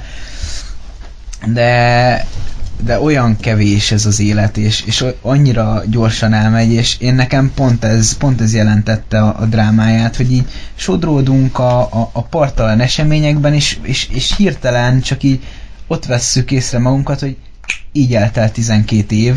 Nyilván ez filmes időben azért ugye még, még hamarabb, de, de a saját életünkben is hamar el tud telni, és, és ennyi egy élet. Nekem, nekem ez valahol a, a, a filmnek a, a, a mondani valója számomra, hogy, hogy, hogy erre, erre érdemes odafigyelni, és, és, és megtenni azt, amit meg tudunk, és, és, és élvezni, amit, amit lehet. Én erre azt mondom, hogy ez egyébként ö, jogos, meg oké, okay, meg igaz. Ö, ami nekem, és most jövök rá, hogy, hogy na. Tehát én, ugye, én, én eddig azt mondtam, hogy nekem ez a, ez a film tetszett, tehát én elszórakoztam rajta. Ö, tetszett az, hogy, amit mondtatok, hogy, ahogy az András mondott, hogy nem, nem dramatizált, tehát hogy, hogy tényleg nincs, nincsenek benne ilyen nagy fordulatok, vagy nagy életesemények, hanem, hanem látunk egy, egy hát nem egy életet, de hogy az életnek egy részét lezajlani, és, és ugye ami engem szórakoztatott, az ugye azok az ilyen apróságok voltak, hogy, hogy, hogy tényleg így ráismersz arra, hogy igen, ez az én életemben is megvolt, vagy ó, tényleg ilyen, ilyen feel good pillanatok vannak. És ami nekem hiányzott a filmből, illetve ami nekem nem tetszett a filmmel kapcsolatban, az, hogy, hogy nem éreztem azt, hogy ez az egész esemény, ez az egész tizenkét éven keresztül forgatás, ez kifutott volna valahova azon túl, hogy ez egy esemény. És igazából ezzel most is így vagyok. És ugye, ugye Andris mondta, hogy, hogy tényleg ez a film az arról szól, hogy, hogy csak így sodródik, ez meg történik, az élet, történnek dolgok. És most jöttem rá, hogy nekem azért, azért nem tetszik a vége, mert, mert maga a lezárás az viszont nem ilyen. Tehát, hogy, hogy ö, ugye van ott egy ilyen idézőjeles nagy beszélgetés, ahol azért úgy ö, megemlítenek, próbálják beágyazni egy, egy ö, ö, normális ö, beszélgetésbe, vagy hát egy természetes beszélgetésben, annyira nem sikerül, hogy ez a előjön az a szokásos kárpedi ilyen élvezd ki, amíg lehet, mert fiatal, vagy szatata kezdítő dolog. És nekem pont, pont most jövök rá, hogy ez, pont ez zavart, hogy, hogy ha a filmnek úgy van vége, hogy tényleg csak hirtelen így vége van, és ott hagyjuk a srácot, és hagyjuk, hogy elmenjen, akkor, akkor sokkal jobban átjön az, hogy, hogy a film az erről szólt, mint így, hogy ott van egy ilyen uh, félig meddig erőltetett meg, és elég gyengécske megmondás. Ettől függetlenül um, mondom, nekem is tetszett a film, uh, eseményként meg, meg ötletként óriási, és, és tényleg baromi durva, hogy a Linklater ezt képes volt kitalálni és keresztül vinni, mert ez, ez egy hatalmas teljesítmény, de, de nekem sajnos ennél többre, tehát nem, nem igazán emelkedett túl magán ez a film, és, és emiatt nem, nem mondom azt rá, hogy mondjuk ez lehetett volna, hogy ennek kellett volna lenni az a legjobb filmnek. Én. De azért me- de mennyire könnyen uh, unalomba fulladhatott volna, vagy, vagy érdektelenné vált. Tehát, hogy e- én emiatt is értékelem, mert igazából nem tudom, hogy csináltad ezt. Több mint két és fél óra, és végig lekötött. Tehát, hogy nem, nem untam, nem, nem vártam a végét. Egyszerűen, egyszerűen valahogy nagyon, nagyon durva teljesítmény ez, és nem csak azért, mert hú, sok ideig forgatták, hanem, hanem nagyon faszán van összerakva a film. Az, az a nehézsége szerintem, hogy annyira természetes, hogy ettől nem is értékeli túlzottan az ember, hogy annyira olyan életszerű, hmm. hogy, hogy ne, ne, nem tűnik ki, hogy ez olyan teljesítmény lenne. Persze, olyan, mint hogy levegőt veszünk, hogy uh-huh. nem tűnik fel, hogy milyen jó levegőt venni, csak akkor, hogyha mondjuk így nem tudok, de így, így tök jó. Egyébként erre mondjuk egy, egy baromi jó példa, ezt egy, egy, nektek már többször is mondtam, csak mondjuk adásban nem, de mondjuk most pont ugye lesz egy dobos témájú filmünk is, tehát mondjuk itt van egy Billie Jean, ugye semmi extra nem történik benne, de nem gipsziakapot kérték meg, hogy feldobolja, hanem, hanem ott megvolt egy rendes kiválasztási folyamat, nem mindegy, hogy akár kijátsza aztán, mert annak úgy kell megszólalnia, és akkor még nem is volt ráadásul olyan a rögzítő program, mint manapság, azt úgy kellett fölütni olyan időtartamban, tehát azért na, hm. tehát azért ezeknek a, az ilyen, hogy mondjam, egyszerűnek don, tűnő dolgok mögött azért nem mindig olyan egyszerűek azok valójában. Igen. Úgyhogy szeretjük azért ezt a filmet, nem? Tehát jó, jó volt nézni, kellemes, működő darab. Uh-huh. Igen. Jó, amúgy nem tudom, feltűnt nektek, hogy milyen zseniális műsorszerkesztő vagyok, hogy így a minőségben felfele haladunk a filmekkel szépen fokozatosan. Kezdtünk a legszarabbból, aztán a kicsit érdektelenek, aztán a kellemes, aztán a jó, és haladunk a... Oké. Ez, na ez is olyan, hogy, hogy csak így történnek a dolgok, de nem tudjátok értékelni eléggé, pedig igen, ebben kemény munka de van. Nem értékelünk téged eléggé. Igen, e- tehát véletlenül sem csak á bé cés sorrendben olvasom a filmeket. Vagy abban a sorrendben kiadva a nyertest, mint igen. ahogy itt előtte szerepel a listán. De, de ez de komoly mindegy. Szerkesztői munka volt. Igen. Ez a popátlan reklámozásnak egy elég, elég szép... Hallgatok. Egyébként pár adással ezelőtt úgy kezdte az adást, hogy, hogy ja, pot, nincs ilyen podcast vezető sztár, aki tokai bort kortyolgat az adást.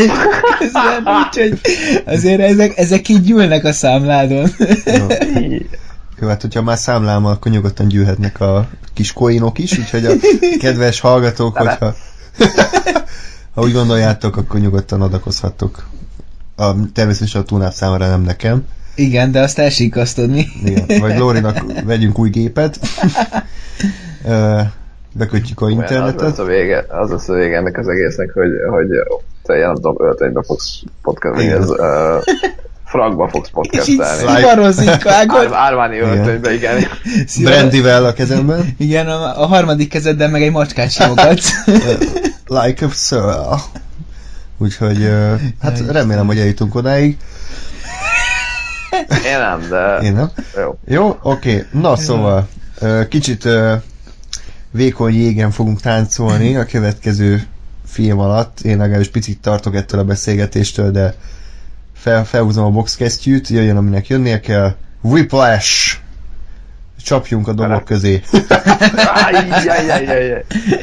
Na.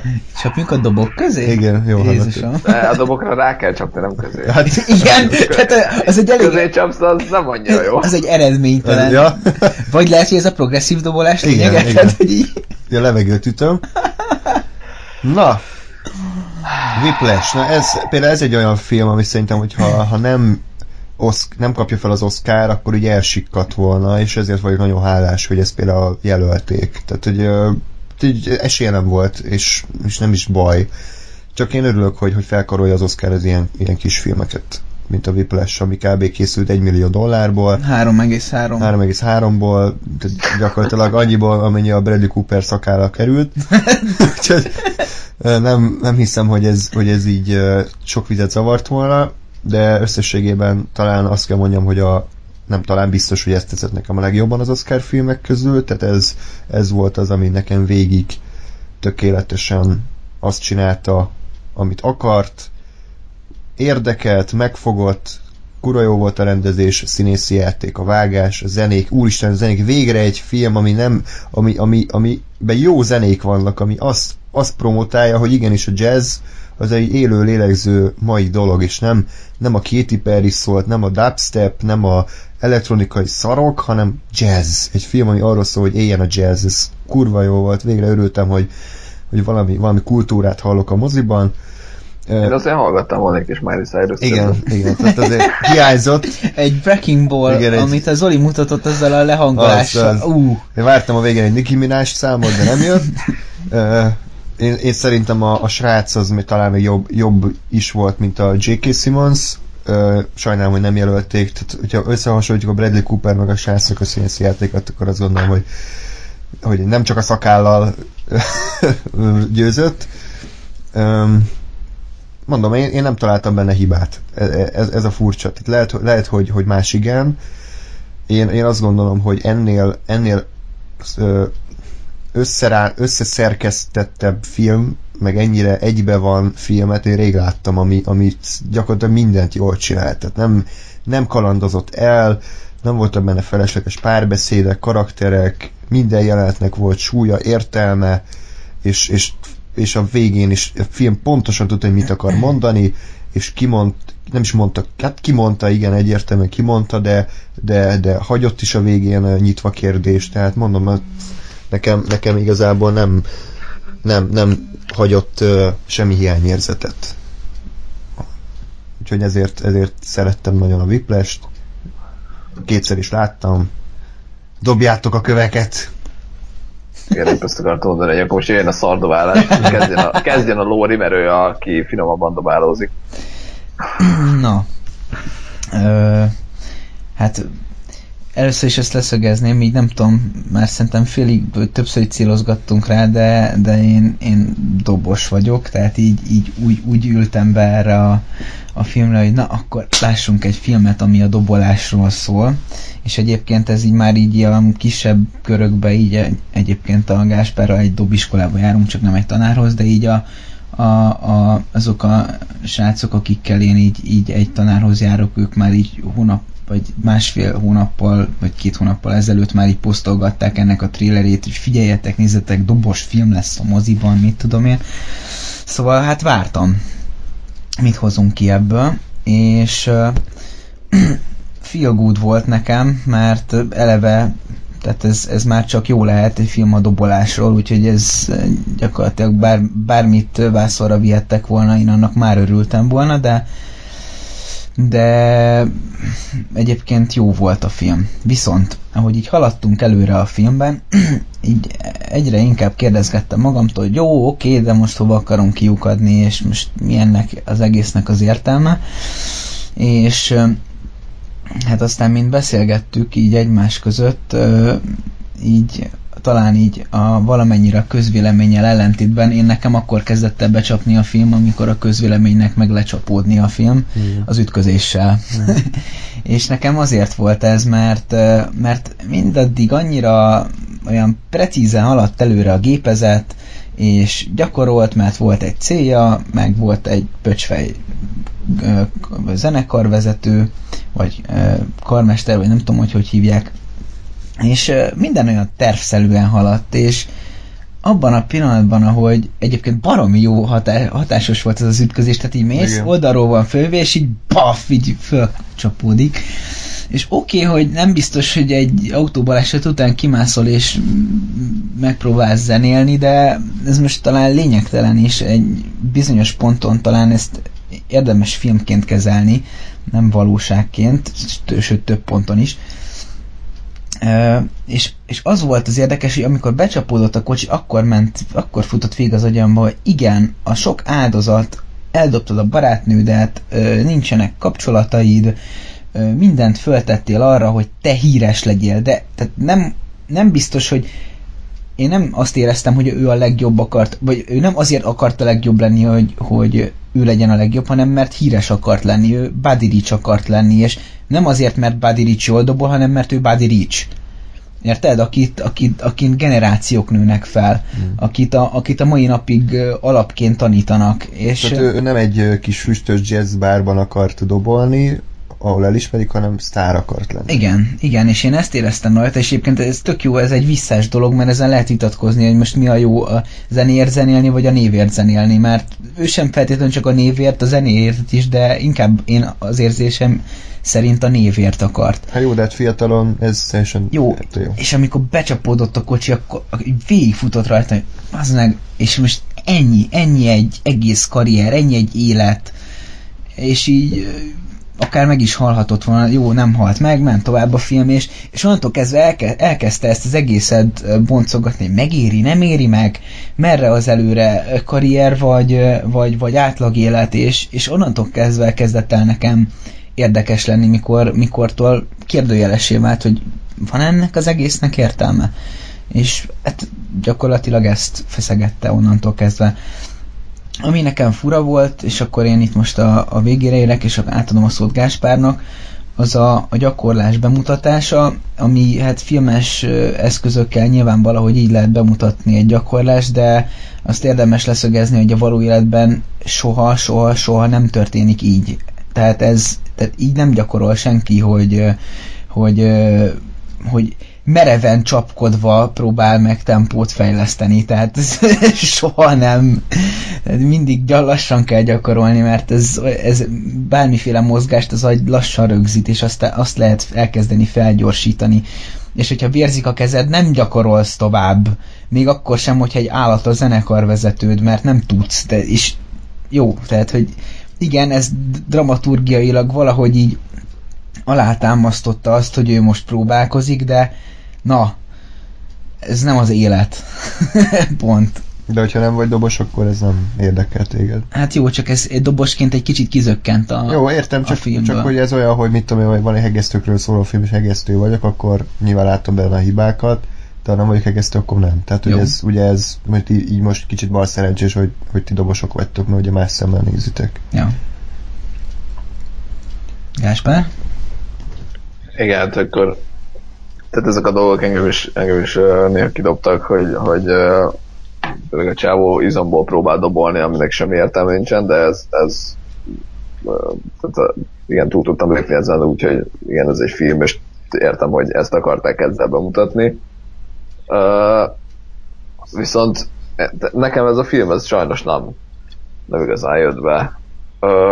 Azért nem, mert egyrészt a, a, a főszereplő, tehát a karakter maga, hát értem, hogy, hogy mit akar, hogy értem, hogy hú, uh, híres akar lenni, és hogy ő ezért képes mindent feladni, csak, csak mivel én emberileg nagyon nem ilyen vagyok, uh, tehát én nem szóltam, hogy a karrierista, ezért, ezért uh, engem nem, nem hatott meg, vagy nem igazán érdekelt ez a srác, vagy nem azt nem érdekelt, mert érdekelt, hogy mi lesz a története, de de hogy nem, nem tudtam szorítani neki, hogy ú, ez az be fog futni mégis, mert, mert egyszerűen ez a csőlátású ö, nyomulás előre azért a célért, aminek ö, szerintem nem biztos, hogy annyira sok értelme van, ez nekem, nekem emberileg nem jön be, és nem működik.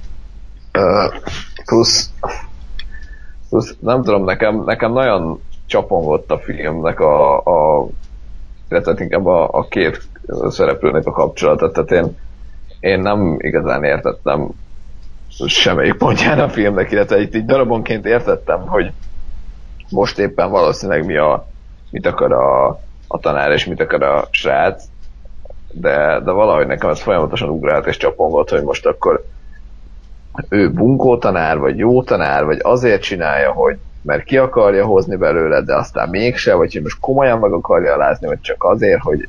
Tehát, hogy nekem ez így nagyon-nagyon ugrált a dolog, és nagyon hullámzott, és nem tudtam talán még a film végén se eldönteni, hogy most akkor ténylegesen egyes dolgok miért történtek, és emiatt nekem egy picit, picit szétesett a dolog. Ugyanakkor azért korrektség miatt hozzáteszem, hogy a szokásos hype megölte a filmet, is valószínű közrejátszott, hogy azért tényleg mindenhonnan azért, hogy hú, hát ez mennyire úristen zseniális, és mekkora hatalmas hűha, és hát nekem nem az lett. Tehát, hogy, hogy, hogy azért nem, nem azt, és nem olyan szinten kaptam sajnos, amire számítottam. Uh, ettől függetlenül megvannak egyébként a filmnek a pozitívumai, de, de számomra sem, sem volt annyira kiemelkedő, vagy annyira, annyira zseniális, mint amennyire a, a közönség maga, amennyire a kritika esetleg azt mondja, hogy ez az volt. Ugye, amit mondasz, két nagy negatív volt, hogy sráccal nem tudtál azonosulni meg, hogy a, a kettőjük viszonyát nem értetted. Nekem mind a kettő így, így nem volt probléma. A sráccal kapcsolatban egyrészt azért, mert ez a film nem egy Rocky, tehát nem arról szól, hogy van egy, egy karakter, akivel a néző azonosul, és szurkolunk neki, hogy elérje a célját, és, és, és minden áron ez azt csinált, csinált, hanem bemutatott egy gyakorlatilag egy teljesen sérült, szinte már ilyen szociopatát, nyilván azért viszonylag visszafogottan, és, és egy teljesen uh, ilyen szélsőséges élet, életet mutatott be, ahogy a film többször ki is mondta egy az egybe, hogy csak abból lesz uh, sztár vagy legenda, vagy nem tudom minek hívjam, aki, aki mindent feláldoz, aki, aki nem törik meg, aki, aki bármennyit ütött fel kell, és, és azt gondolom, hogy, hogy egy ilyen karaktert ha reálisan akarunk elképzelni, akkor nem lehet úgy megírni, hogy ő realisztikus maradjon.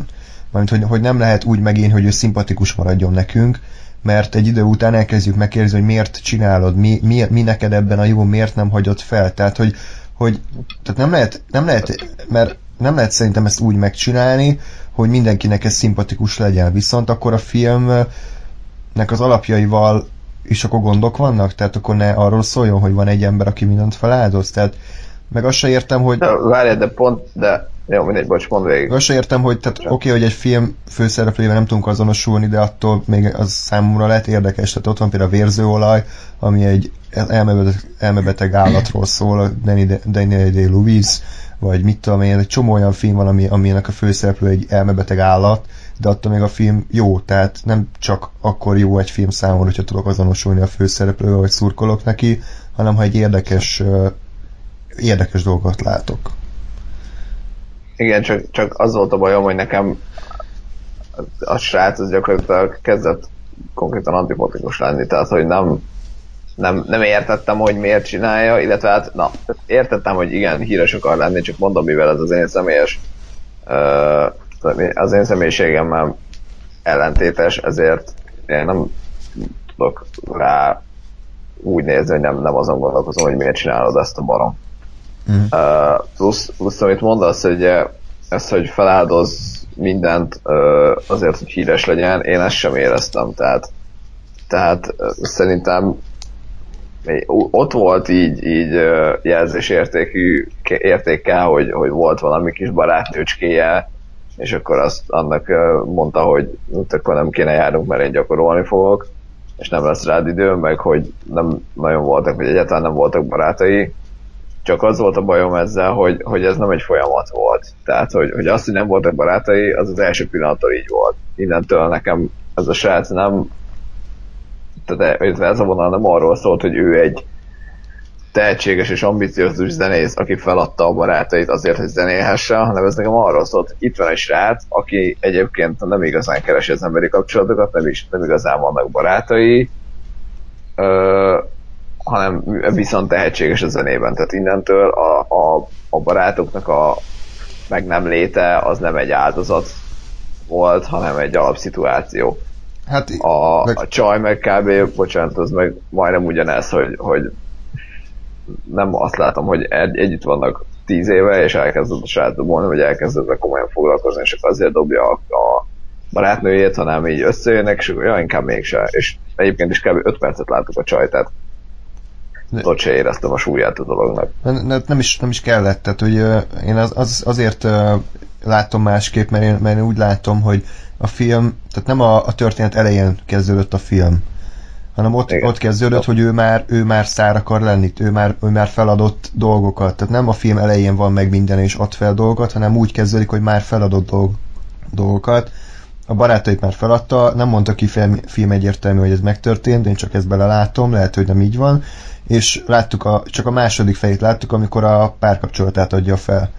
És nem kellett, az szinte bőven elég volt ennyi. Tehát elég volt jelzés értékűen ezt bemutatni, van egy csaj, aki neki tetszik, elkezdenek járni, de, de nem. Nem, ő neki ez nem megy, dobja és, és leszarja, és csak onnantól válik neki érdekes, hogy a dobos karrierje ugye mély ponton van. Tehát ö, azért mondom, hogy nekem ez, ez nem volt bon, gond. Az, hogy ugye neked nem volt szimpatikus, az meg... Hát az, hát az, az ilyen, szubjektív, igen, persze. Igen. Igen. Mondom, nekem az hiányzott, vagy, vagy ez a barátos barátnős téma, hogy, hogy nem volt... mihez viszonyítani. Tehát nem volt uh-huh. mihez képest, nem voltak barátai, meg nem volt mihez képest veszíti el a csaját, hanem, hanem csak ezek volt, csak ez volt önmagában. És ha nincs mihez viszonyítani, ha nincs kontextus ennek a dolognak, akkor ez számomra nem egy konfliktus, és nem a, nem a feláldozásról szól, hanem ez egy alapszituáció, mert nincs mihez viszonyítva. Uh-huh. És nekem ez nem, nem, vagy emiatt nem működött. Másik dolog meg viszont, azt, azt tényleg nem értem, tehát az a számomra legalábbis egyértelmű volt, hogy mi az ő viszonyuk, tehát a srácnak a, a szerintem egyértelmű, hogy hogy viszonyul, tehát akarja, csinálja, de azért egy idő után már nem akarja nyelni a szart. A, a jé ká. Simmons meg kimondja a bár jelenetben, hogy ő, hogy ő így működik, tehát ő ez a húz meg erezd el alapon tanít, hogy iszonyatosan szadista pszichopata állat, aztán meg babusgatja. Megint szadista pszichopata állat, megint babusgatja, mert ő ebben hisz. Most, és pont, pont ez a jó, hogy, hogy te nem értetted, hogy mi ez a viszony, mert szerintem ez is volt a lényeg, hogy nem kiszámítható, hogy hú, van egy végig bunkó csávú, akiről a végén kiderül, hogy aranyszíve van, hanem volt egy csávú, akiről nem tudtad eldönteni, hogy ez most mi, mi, mi, mit csinál ez, vagy jól csinálja ezt, van ennek értelme, mit csinál, és, és a végén egyértelműen kimondta, hogy ő ebben hisz, hogy direkt így csinálta végig, és ezért is üt számomra nagyot a, a vége jelenet, a záró jelenet, ami szerintem zseniális, mert ott is ezt viszik tovább, hogy, hogy most akkor megint azt hiszed, hogy ő megint egy rohadék, mert csak bosszú, de aztán a végén segít a srácnak, hogy kiteljesedjen a dobszólóval. Tehát, hogy számomra ez, ez, ez tökéletesen működött. Jó, engem, engem elég, vagy hát nem elidegenítőnek hatottak ezek a, illetve ez a, ez a szituáció, hogy én nem tudtam, hogy pontosan mi történik, és emiatt nekem annyira ez nem, uh-huh. nem jött el, de, de egyébként valószínűleg egy újranézés majd idővel lesz.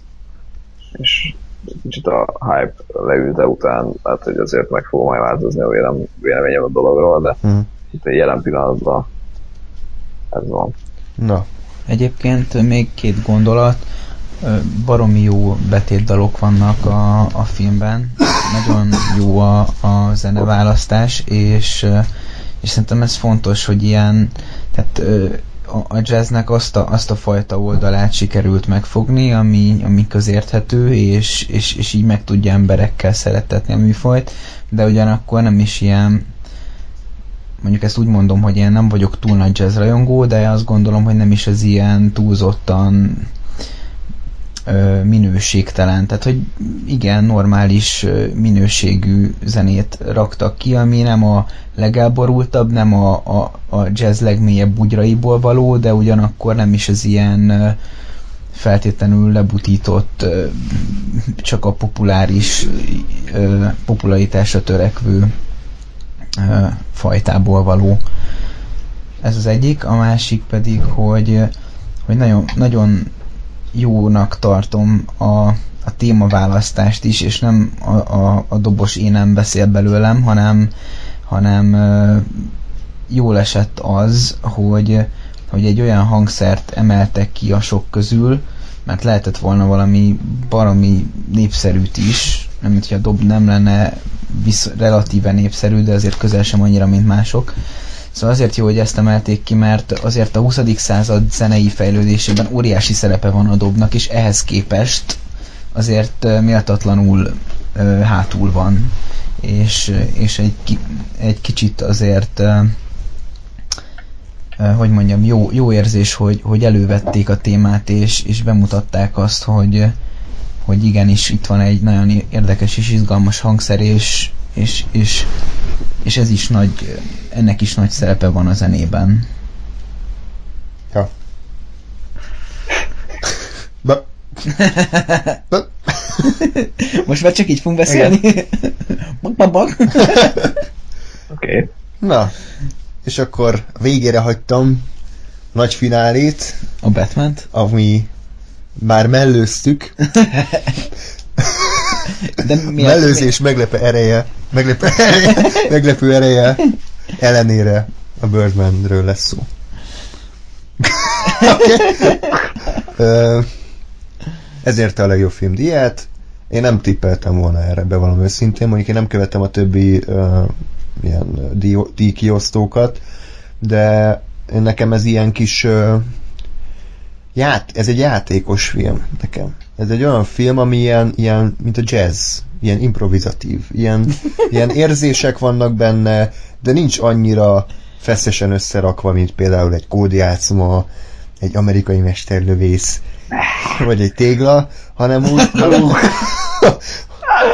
bocs, hanem úgy, úgy, úgy halad. Tehát olyan, olyan uh, annyira egyedi stílusa van, hogy szerintem ezt díjazták, hogy nem egy olyan film, ami, ami patika mérlegen van kivéve, hogy oké, okay, ebből a karakterből annyika, itt most ez a plot point, itt most kell egy szerelmi szál, itt most sírás van, hanem egy ilyen ilyen uh, improvizatív jellegű uh, filmkészítés, amit én nagyon értékeltem, mert ilyet ritkán látunk. Tehát, hogy maga, ahogy amiről szól, szerintem már tök érdekes, hogy a, a leharcolt filmsztár, aki annó híres volt, uh, most újra megpróbálja művészileg is uh, bebizonyítani a saját értékeit egy Broadway darab uh, segítségével, ahogy ez meg van jelenítve, tehát ez a vágatlan uh, stílus, ez, ez tökéletesen illik a filmhez, a színészi játék szerintem mindenki részéről ö, tökéletes, és, és ugye a film maga szerintem egy nagyon, nagyon kellemes darab, és olyan, amit, amit én még nem láttam korábban. Tudod, az a film olyan élményt adott, amit film korábban még nem, és szerintem ezt, ö, ezt értékelni kell. Én nem bánom, hogy ez nyert.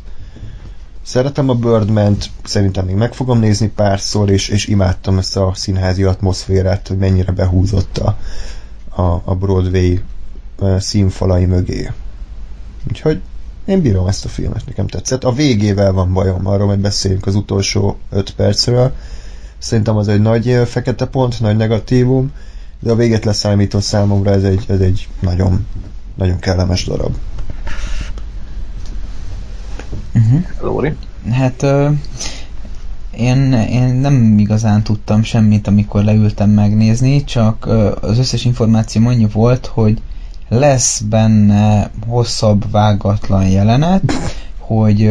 Hát volt egy jó másfél órán. Igen, le, hogy lesz benne jazzdobolás, de hogy így, tehát, hogy így nem, nem konkrétan, hogy csak dob, mint filmzene, uh-huh. és, és hogy a Michael Keatonnek a, a, az ilyen magánéleti drámáját is megjeleníti.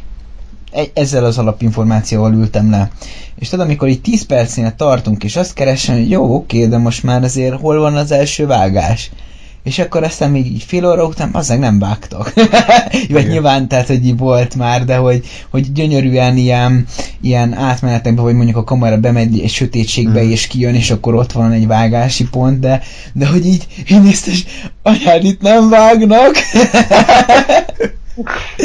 És az a durva egyébként, hogy, hogy, hogy, tehát, hogy ez nem mindenkinek tűnik fel, tehát hogy megint a, a szülőanyámról beszélek, tehát neki nem tűnt fel, és ez nem őt, őt minősíti, nem tűnt fel, hogy ez a film vágatlan.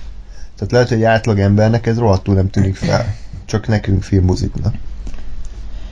És, és egyébként iszonyat jó jelleget adott neki, tehát gyakorlatilag ez egy, ez egy, egy óriási döntés volt, hogy egy színházról szól a film, de a filmben egy színházi hangulatot látsz. Hát ez szenzációs, ugye? Ott, ott, ott nem áll meg semmi. Tehát hogy van felvonás, de annyira áll meg az élet. Uh-huh. És, és ez, ezt a vágatlanság annyira csodálatosan alátámasztotta, hogy, hi- hogy kész voltam tőle. Uh-huh. És az... Jó, hát ez nyilván uh, Whiplash, tehát lapozzunk vissza a Whiplashhez, hogy dobos vagyok, és, és hogy ez nekem uh, nekem perverzióna, de, de hogy, hogy hogy meg tudta hangulatilag támogatni a dob a jelenetet, hát az emberek, az Uber, tehát erre nincs szó. Volt, hogy így azt éreztem, hogy itt most bármit oda teszel, az csak szarabb lenne. Az érdekes. És, és iszonyat, iszonyatosan jó volt. Egyébként egész jó humora is volt a filmnek. Igen. és, és nem tudom, tehát azért, azért berántott. Viszont, viszont azért nem, nem volt olyan szempontból nekem hibátlan, hogy, hogy tehát így, így nem, nem, nem, nem sikerült azért nagy, nagy érzelmi szálakat kötnöm senkivel. Nagyon kellemes film volt, és én is még biztos, hogy fogom nézni, és egyébként több gondolatot is ébresztett bennem, amit majd mondjuk beszél előbb Gáspár, és akkor utána kitérek rá, hogyha ő még esetleg addig nem mondaná. De hogy, hogy ez, egy, ez egy nagyon kellemes film, és, és hogyha valaki még nem látta, akkor mindenképpen szerintem ajánljuk. Ja. Jó. Na hát ez az a film, és ez az a döntés, amivel én is abszolút elégedett vagyok, mert, mert szerintem ez volt az a az idei bocsánat. Jó dolog egyszerre kövünk és csuklani. Tehát ez az a film az idei felhozatalból, ami, ami egyszerre szórakoztató, ugyanakkor, és mondjuk a nagy közönség számára is, is érthető, és egyszerre hordoz olyan művészi értékeket a filmezéssel kapcsolatban, ami, ami, mi, ami miatt megérdemli azt, hogy, hogy ezt tekintsük ennek az évnek a, a legjobb filmjének. Én legalábbis ezt gondolom róla. A sztoria az, az nekem nagyon bejött, tehát abszolút, abszolút jó. Nem volt igazából egy, a maga az alapszituáció egy hű, de bonyolult dolog, de amit, amit vállalt, azt hozta. És, és ami, ami miatt nagyon tetszik a film, az, az, az a sajátos időkezelése. Mert ugye, ugye ahogy mondtátok, hogy, hogy vágatlan akar lenni, vagy hát, tehát nyilván, na, tehát ez egy idézőjeles dolog, mert nyilván nem vágatlan a film, de, de mondjuk azt, hogy, hogy az, ami ugye a legtöbb esetben úgy néz ki, hogy, hogy a film ideje és a cselekmény ideje ez ugye megegyezik. Tehát amikor látok egy filmet, ami másfél óra, és vágatlanul veszik fel, akkor ez egy másfél órányi esemény dolgoz fel. És ami nekem ebből baromire tetszett, az az, hogy, hogy itt viszont nem ez volt. Itt viszont sokkal nagyobb volt a történetnek az ideje, mint másfél óra. Mégis, mégis a ö, és, és még úgyis, hogy vágatlannak volt beállítva, még úgyis ö, képesek voltak ezeket az időugrásokat kezelni, és ez nekem nagyon-nagyon tetszett. Tehát tényleg egy ilyen, ilyen ö, megoldások, hogy mit tudom én, kijön a próbáról a Michael Keaton, megy egy kört a színházba, ugye, hogy követjük, és amikor visszamegy, akkor meg már nem ugyanaz a próba folyik, hanem a mit tudom én, három nappal későbbi előadás.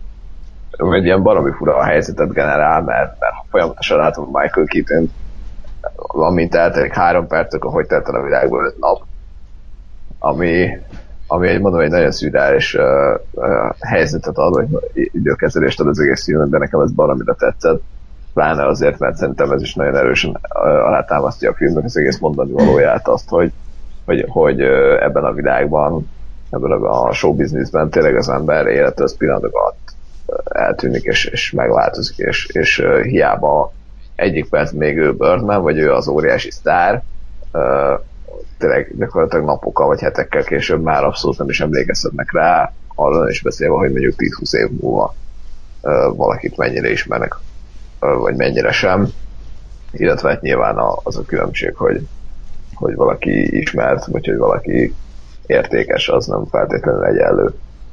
És uh, igazából ezt egy picit furának tartom, hogy ez a, ez a film ez egy óriási középső az egész uh, hollywoodi rendszernek, és az egész uh, mai commerce szórakoztató filmnek, ennek ellenére megkapta az Oscart, ami kb. A legnagyobb ilyen. Igen. Tehát te, te a, a legnagyobb olyan, olyan intézmény és olyan uh, uh, dolog, ami, ami pontosan abból építkezik, amit a Birdman kritizál, ami mondom számomra fura, de de ugyanakkor örülök neki, hogy azért, azért már szokta ezt. Lehet, nem, nem, nem tudom, de, de igazából még egy gondolat, igazából ez pont ez a, a, amit zseniálisan csinált az Iñárritu, hogy megcsinálsz egy ilyen filmet, ami, ami művészileg értékes, viszont beszól Hollywoodnak.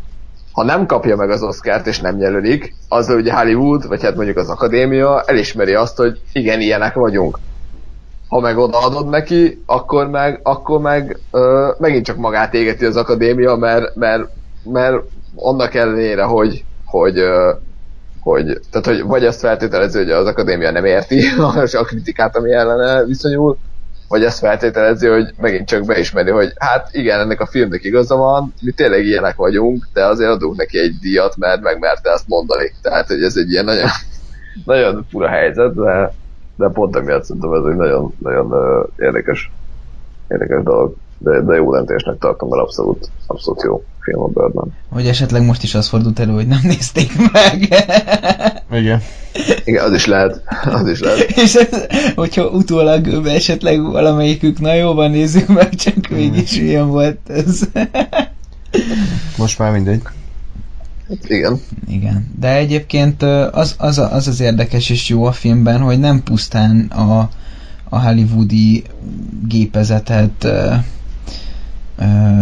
kritizálja, hanem, hanem azért, azért van, egy, van egy adag a, a, a színházi kritikusok felé, van egy adag azért a, a színházi színészek felé, van egy adag a, a, a, a filmszínészek felé. Hát ugye itt, itt a Michael Keatonnek elég speciális a helyzete, ugyanis ő film, film színészből lecsúszott uh, szín, idézőben lecsúszott uh, színházi színész, és, uh, és ezáltal így a, az ő karakterét így, így mindenre ki lehet vetíteni. Ja. Úgyhogy azért ez, ez mindenképpen kiemelendő, hogy hogy elég, elég nagy tökei vannak a filmnek, és, és, és szerencsére szerencsére azért ezt, ezt sikerült jó ízzel megcsinálnia. Igen, igen. Akkor Lóri, te a Kódjátszmának adtad volna a díjat? Ezt így nem feltétlenül mondanám, mert én, én nem tudom igazából eldönteni. De hogyha te lennél akadémiatag, akkor kire szavaznál? Hát... A pisztolyt tartanak a fejedre. Akkor szarba lennék. Ak- nem, én... Mondjad, mondjad! Nem, a legjobb filmet a Birdmannek adnám. Oké, okay, Gás? Te is a Birdman? É, abszolút. Hát ezek közül igen. Én a, én a Whiplashnek adtam volna, de a Sráckor és a Birdmannel is elég erett vagyok. Lennék. Vagyok.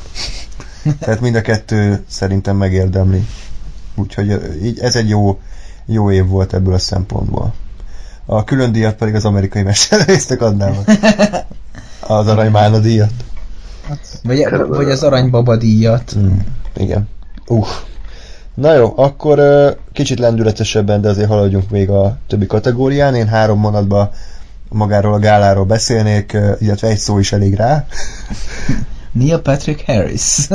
Én a szarra gondoltam, de, de a kettő az most már szinte ugyanaz, bocsánat a rajongóktól, de krimi, kriminális, amit művelt, szerintem eszméletlenül gyenge volt. Tehát én amúgy sem szeretem, amikor színészek a házigazdák, mert azt érzem, hogy, hogy írók írtak neki gázszöveget, amik ők, őt felolvasnak, de nem olyan, mint a Seth MacFarlane, vagy a vagy a, mit tudom én, ki volt még, Billy Crystal, tehát akik, akikről azt érzem, még ha nem is ők írták a szöveget, de hitelesen tudják előadni, mintha ők, ők mondanák. De Neil Patrick Harrisnak annyira gyenge poénjai voltak, olyan iszonyatosan gáz szövegeket mondott, és amit a Birdmannél éreztem, hogy a, ugye a Hollywood kicsit így magának uh, mutatja be a középső ujjat, a gála is rájátszott erre, tehát az elején volt egy egy ilyen természetesen musical betét, mert a Neil Patrick Harris nem lehet, hogy nem énekel. Arról énekeltek, hogy mennyire király dolog ez a filmezés, hogy mindenkinek érzelmi töltetet, és összefogja az embereket. Erre bejön Jack Black a színpad, és elkezd arról énekelni, hogy, hogy remake, folytatás, box office, minden, és mi lesz, ez tök jó, de aztán mi lesz, le, lekeverik, leküldik a színpadon, és azt mondja Neil Patrick Harris, hogy de hát mégiscsak azért az igazi dolog a film is. Tehát, hogy a Hollywood úgy csinál, mintha magától talál, de közben meg nem. tehát hogy uh, igazából ez összefoglalja az egész gálát, uh, katasztrófa volt, Neil Patrick Harris uh, és uh, John Travolta az úgy nézett ki, mint önmagának a viasz változata. Nem értettem, hogy ez az emberrel az mi történt, de ennyi, tehát így igazából végig tekergettem, úgyhogy úgy jó volt. Na, kezdjük akkor, amihez hozzá tudunk szólni. Nyilván nem minden kategória érdekes. Vizuális effektekből ö, ugye jelölték az Amerika kapitányt, Interstellárt, ami megnyerte, Galaxis őrzői, Majmok bolygója, X-Men. Én ebből a Majmok bolygójának adtam volna, szerintem az jóval nagyobb teljesítmény volt, tehát ugye nem tudom, beszéltünk erről, de néha ö, úgy tűnt, mintha valódi majmok lennének, tehát annyira realisztikus volt a, az effekt, de az Interstellar a, amiatt volt jó, mert sokszor makettnek tűnt az, ami lehet, hogy nem is makett. Gás? Ö, én, én azt mondom, hogy ö, én elégedett vagyok és örülök annak, hogy az Interstellar kapta. Pontosan azért, mert, ö, mert ö, valahogy nekem az, az más volt egy picit. Mert ugye ha azt nézed, hogy most a Captain America, uh, yes, Guardians of the Galaxy, X-Men, és én picit ide húznám azért a, a majmok bolygóját, és olyan, olyan effekteket csinál, ami jól csinálta mindegyik, jól néztek ki, de maguk az effektekben nem volt különösebben újítás, vagy valami. Tehát, hogy, hogy érted, egy bármelyik képregényfilmben ugyanezek voltak, bármelyik uh, Uh, ilyen fantasy filmben ugyanezek voltak, meg az Interstellar az, az ugye vette a fáradtságot, és ami, ami uh, számomra óriási dolog, hogy, hogy utána menni ugye annak, hogy mondjuk a fekete lyuk, vagy mondjuk a, a különféle uh, ilyen természeti és csillagászati képződmények, azok hogy néznek ki, és annak alapján létrehozni az effekteket, és egyébként azok aztán még rohadt jól is néztek ki. Szóval, szóval számomra az, hogy, hogy picit visszafogottabban, de, de ugyanakkor mégis valami hatásosan és valami jól kinézően csinálták meg az effekteket, az, az, az többet ért, mint az, hogy most, bocsánat, de láttam kilencvenhattól ugyanazokat az effekteket valami képregényfilmben, amiket én szeretek, csak hogy, hogy, tehát, hogy ez a, uh-huh. a ez ami miatt uh, én örülök, hogy az Interstellar kaptam. Ja, Interstellar faszabb volt, de azért én a Majmok bolygójával is elégedett voltam. Igen, tehát a, bocsánat, a Majmok bolygója szerintem azért ugyanolyan nehéz munka, mert abban olyat látunk, amit tudjuk, hogy hogy néz ki a valóságban, és emiatt kritikusabbak vagyunk. Most egy fekete lyukat, vagy, vagy féleg lyukat én még nem láttam, tehát bármi, bárhogy néz ki, az jól néz ki. És ezért nagy, nagy teljesítmény szerintem a Majmok bolygója is, mert ott ugye sokkal kritikusabb szemmel nézzük a majmokat, és, és annak ellenére nézett ki jól. Emlékeztek arra az orángután közelére? Ah, ja, ja, ja, ja. Na azért, az beszabehú volt. Igen. Jó, Veta kapott már csomó díjat, tehát nem azt mondom, hogy, hogy kell nekik, csak azért az is elég nagy színvonal volt. A többi képregényfilm szerintem abszolút középszer, tehát abban egyetértek, hogy ez semmi különös. Jó, mondom, nem mondom, hogy, hogy rossz lett volna bármelyik is igazából, tehát nyilván ugyanúgy valami jók voltak az effektek, csak mondom én, én a, a gondolatisága miatt, vagy hát a, az egyedisége miatt örülök az Interstellarnek. Ja. Jó, hangvágás, hangkeverés, hangvágást a, a, az Oscar-díjas American Sniper kapta, úgyhogy elmondhatjuk, hogy ez egy Oscar-díjas film, hangkeverést a Whiplash, szerintem ez, erről nagyon nincs mit beszélni. Legjobb betérdalt nem a Everything is Awesome kapta, tehát ilyen szempontból... Érted, külön fel vagyok háborodva. Tehát... Igen, tehát, hogy anyát... A...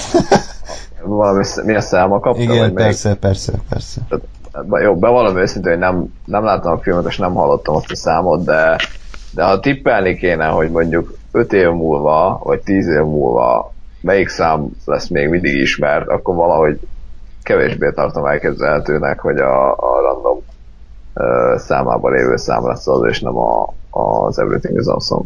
Ja, ja, ja. És nyilván, nyilván egy más kérdés, hogy az Oscar ennek mentén uh, működik el, vagy sem, azt még nem, de, de én azt mondom, hogy, hogy, hogy az, a, az a dal az tényleg másodpercek alatt gyakorlatilag annyira, annyira brutálisan elismert, és ismert lett mindenki számára, hogy, hogy, hogy na. Hogyha már uh... ugye muzsikánál tartunk, a legjobb zenedíj is számomra egy elég nagy csalódás volt, tehát a Interstellar, Grand Budapest Hotel, Kódjátszma, a mindenség elmélet és a miszter Turnerből én azért be valami szinten az Interstellarnak szurkoltam. A Grand Budapest Hotelnek se volt rossz zenéje, hozta ezt a balkáni feelinget, de azt gondolom, hogy, hogy Hans Zimmer azért most tényleg oda tette magát. Tehát Gáspár, te is mondtad, hogy ugye eredetileg... Igen, én, én mondom, én, tehát én most szeretném a, az eddigi hivatalos véleményemet, amit tudnám beállapodtan, revizionálni. Uh, ugyanis azóta, mivel moziba dolgozom, és elég sokszor adták már az Interstellar, és kihallatszott a zenéje. És, és rájöttem, hogy, hogy bár elsőre fura volt, de, de mégis baromira hatásos az a zene. Pontosan azért, mert, mert akárhányszor elmentem egy terem előtt, vagy, vagy ülök, vagy állok, hogy valami van, és meghallok akár milyen pici részletet abból a, a zenéből, pontosan tudom, hogy ez Interstellarnek a zenéje, mert annyira, annyira egyedi a hangzásvilág, és annyira egyedi a, a, az egész, hogy, hogy, hogy egyszerűen pontosan tudom, hogy, hogy abból van. Uh, és, és azért most én is azt mondom már, hogy, hogy jó a zenéje, úgyhogy hülyeséget mondtam először. Uh, tehát jó a zenéje, és, és igen, érdemelt volna Oscart, mert, mert pont a hangzása az, az egyáltalán nem az a megszokott, mert tényleg lehetett volna ilyen nagy, klasszikus nagy zenekart csinálni, de, de a Zimmer ezúttal nem azt csinálta, mint ahogy eddig a kilencvenhat alkalommal. Igen. Tehát, hogy ha nem, ha nem tényleg megerőltette magát, és azt mondta, hogy srácok, ez egy ilyen űrfilm, akkor most kicsit egy ilyen űrösebb zenét csinálunk, és tényleg azt csinált, és, és ez kurva jó volt. Lóri, valami megjegyzés? Hát jelbítem, az Interstellar zenéje az, az odaken. Egyébként uh, nyilván nem azért mondom ezt, de most kicsit haza beszélek, mert a Kódjátszma most ilyen szívem csücske lett. Uh-huh. Azért a Kódjátszma a fő téma is azért erősen hasít. Nem mondom, hogy Oscar uh, zene, de, de én nekem kedvencek közé vonulódik. Igen. Jó, hát az is jó volt. Én nem figyeltem, és tegnap láttam a Kódjátszmát, de fogalmam is miatt a történet. Hallgass meg, egyébként egyből be fog ugrani, sokszor előjön. Vagy nem. Bocs. Ez jó volt egyébként. Tóvárosnál azért jobb. Igen. Tóváros rendben van, jó? A két hang? Tök mindegy, de milyen két hang? Hát szar. Nem, jó két hang. Jó, jó, én azt is revizionálom, mert egyébként újra nézve a Hobbit filmeket, a Tóváros zenéje az, ami legalább valami. Igen. De ez a hát Hobbit egy... filmeket minősíti, nem a Tóvárost. Igen. Hát jó, de... De, tehát ah. igen, tehát Tóváros és a törpdal. Ennyi a Hobbit zene. Igen. Gratulálok. Meg a... Várjál, hogy volt a gonosz zene? Nem, ennyi volt. Nem, Na, legjobb maszk, borzasztó gyenge volt idén a felhozata, Foxcatcher, Galaxis őrzői, Grand Budapest Hotel, utóbbi kapta, oké. Okay. Legjobb jelmez, Grand Budapest Hotel, ezeket a kisdiakat mind a Grand Budapest Hotel kapta, gondolom azért, mert ugye ezek kárpotolja. A vizuális. Igen. Hát kárpotolják azért, mert semmi fődíjat nem kap, úgyhogy mindegy. Szerintem a legjobb fényképezés az... az megérdemelten a Birdman élet azért, mert, mert ugye hát nagy teljesítmény, bár ugyanez a csávó kapta tavaly a gravitációért is.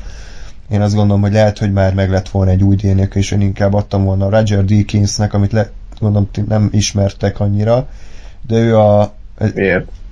ő a egyik leg ö, ö, többször pofára ejtett jelöltet, azt hiszem tíz, tizenegyre jelölték, és még egyszer sem kapta meg a díjat, pedig olyan... Most miért jelölték? Most a Angelina Jolie filmért a rendíthetetlen, tök mindegy, tehát hogyha ő azt veszi fel, hogy ül volna, akkor is Oscarra jelölik, csak nem kapja meg, tehát mindegy, tehát ő, ő neki szurkoltam már csak azért, hogy nyerje meg, mindegy, nem sikerült. Legjobb látvány, Intersz... Várjál, én, én ja? bocsánat, egy szóval a, a, a... mi ez? A cinematografia az még, hogy... abszolút aláírom, hogy a Birdman legyen, uh, amit még hozzátennék, hogy a Grand Budapest Hotelnek a képvilága, illetve látványvilága is szintén baromi jó. Hm. Igen. És uh, viszont szerintem ugye azért, azért nem nyert, mert igazából az, az tényleg az egy vezető. Tehát, hogy a Wes Andersonnak a, a kamerakezelés és a képvilága is uh, konzisztens, és, uh, és bármennyire is jól néz ki, és bármennyire is jó operatőr Jaumann megcsinálta már ugyanezt, vagy nagyon hasonlót, ugye jó párszor. És lehet, hogyha mondjuk nincs a Birdman, akkor ő kapja. Tehát, hogyha nincs, nincs a, a valami más egyedi dolog, vagy egyedibb, akkor lehet, hogy a Birdman kap, vagy akkor lehet, hogy a, a Grand Budapest Hotel kapja, mert, és szerintem meg is érdemelni. Így, így most, hogy volt a Birdman, ami tényleg erősebb és jobb volt, így, így viszont uh, aláírom, hogy az, az, az érdemelte meg. Igen, egyébként nekem is tetszett a, a Grand Budapest filmnek a, a fényképezése, de, de a, a, a Birdman az annyira, annyira egyedi volt, és ugye annyira nehéz lehetett ezt a, ezt a vágatlan jelleg miatti felvételeket, ezek, tehát ezeket a felvételeket megcsinálni a vágatlan jelleg miatt, hogy, hogy ez mindenképpen szerintem is Oscar jelölés, vagy tehát jelölés, díj. Jó. Leg, legjobb látvány, Grand Budapest Hotel. Legjobb látvány volt?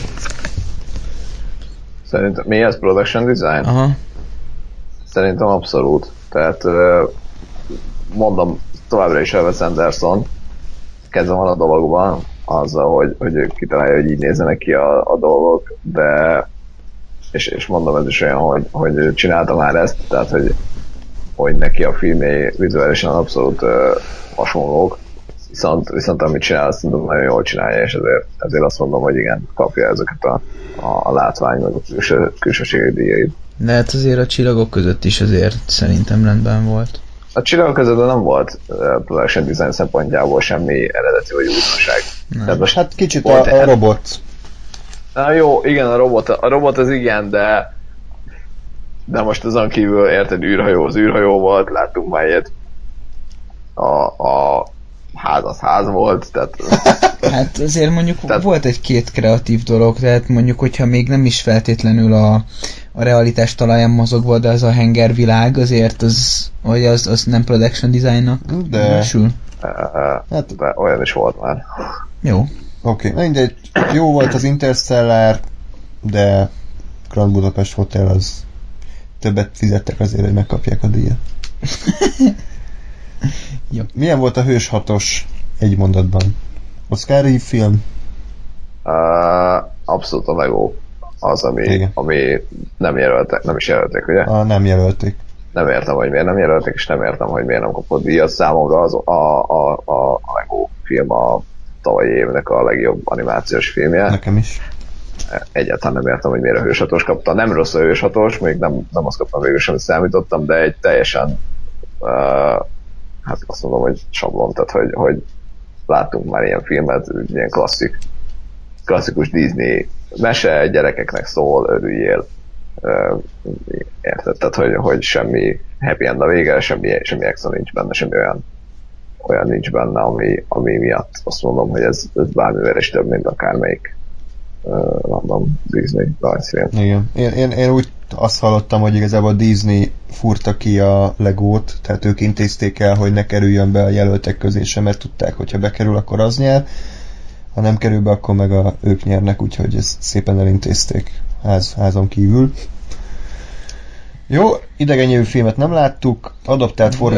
Várjál, viszont ö, ott, oda én kaptam egy erős ajánlást az Összeveszett Mesik, hogyha ellátok egyet a monitorig, az, az van odaírva. Jó, tehát azt én, én így...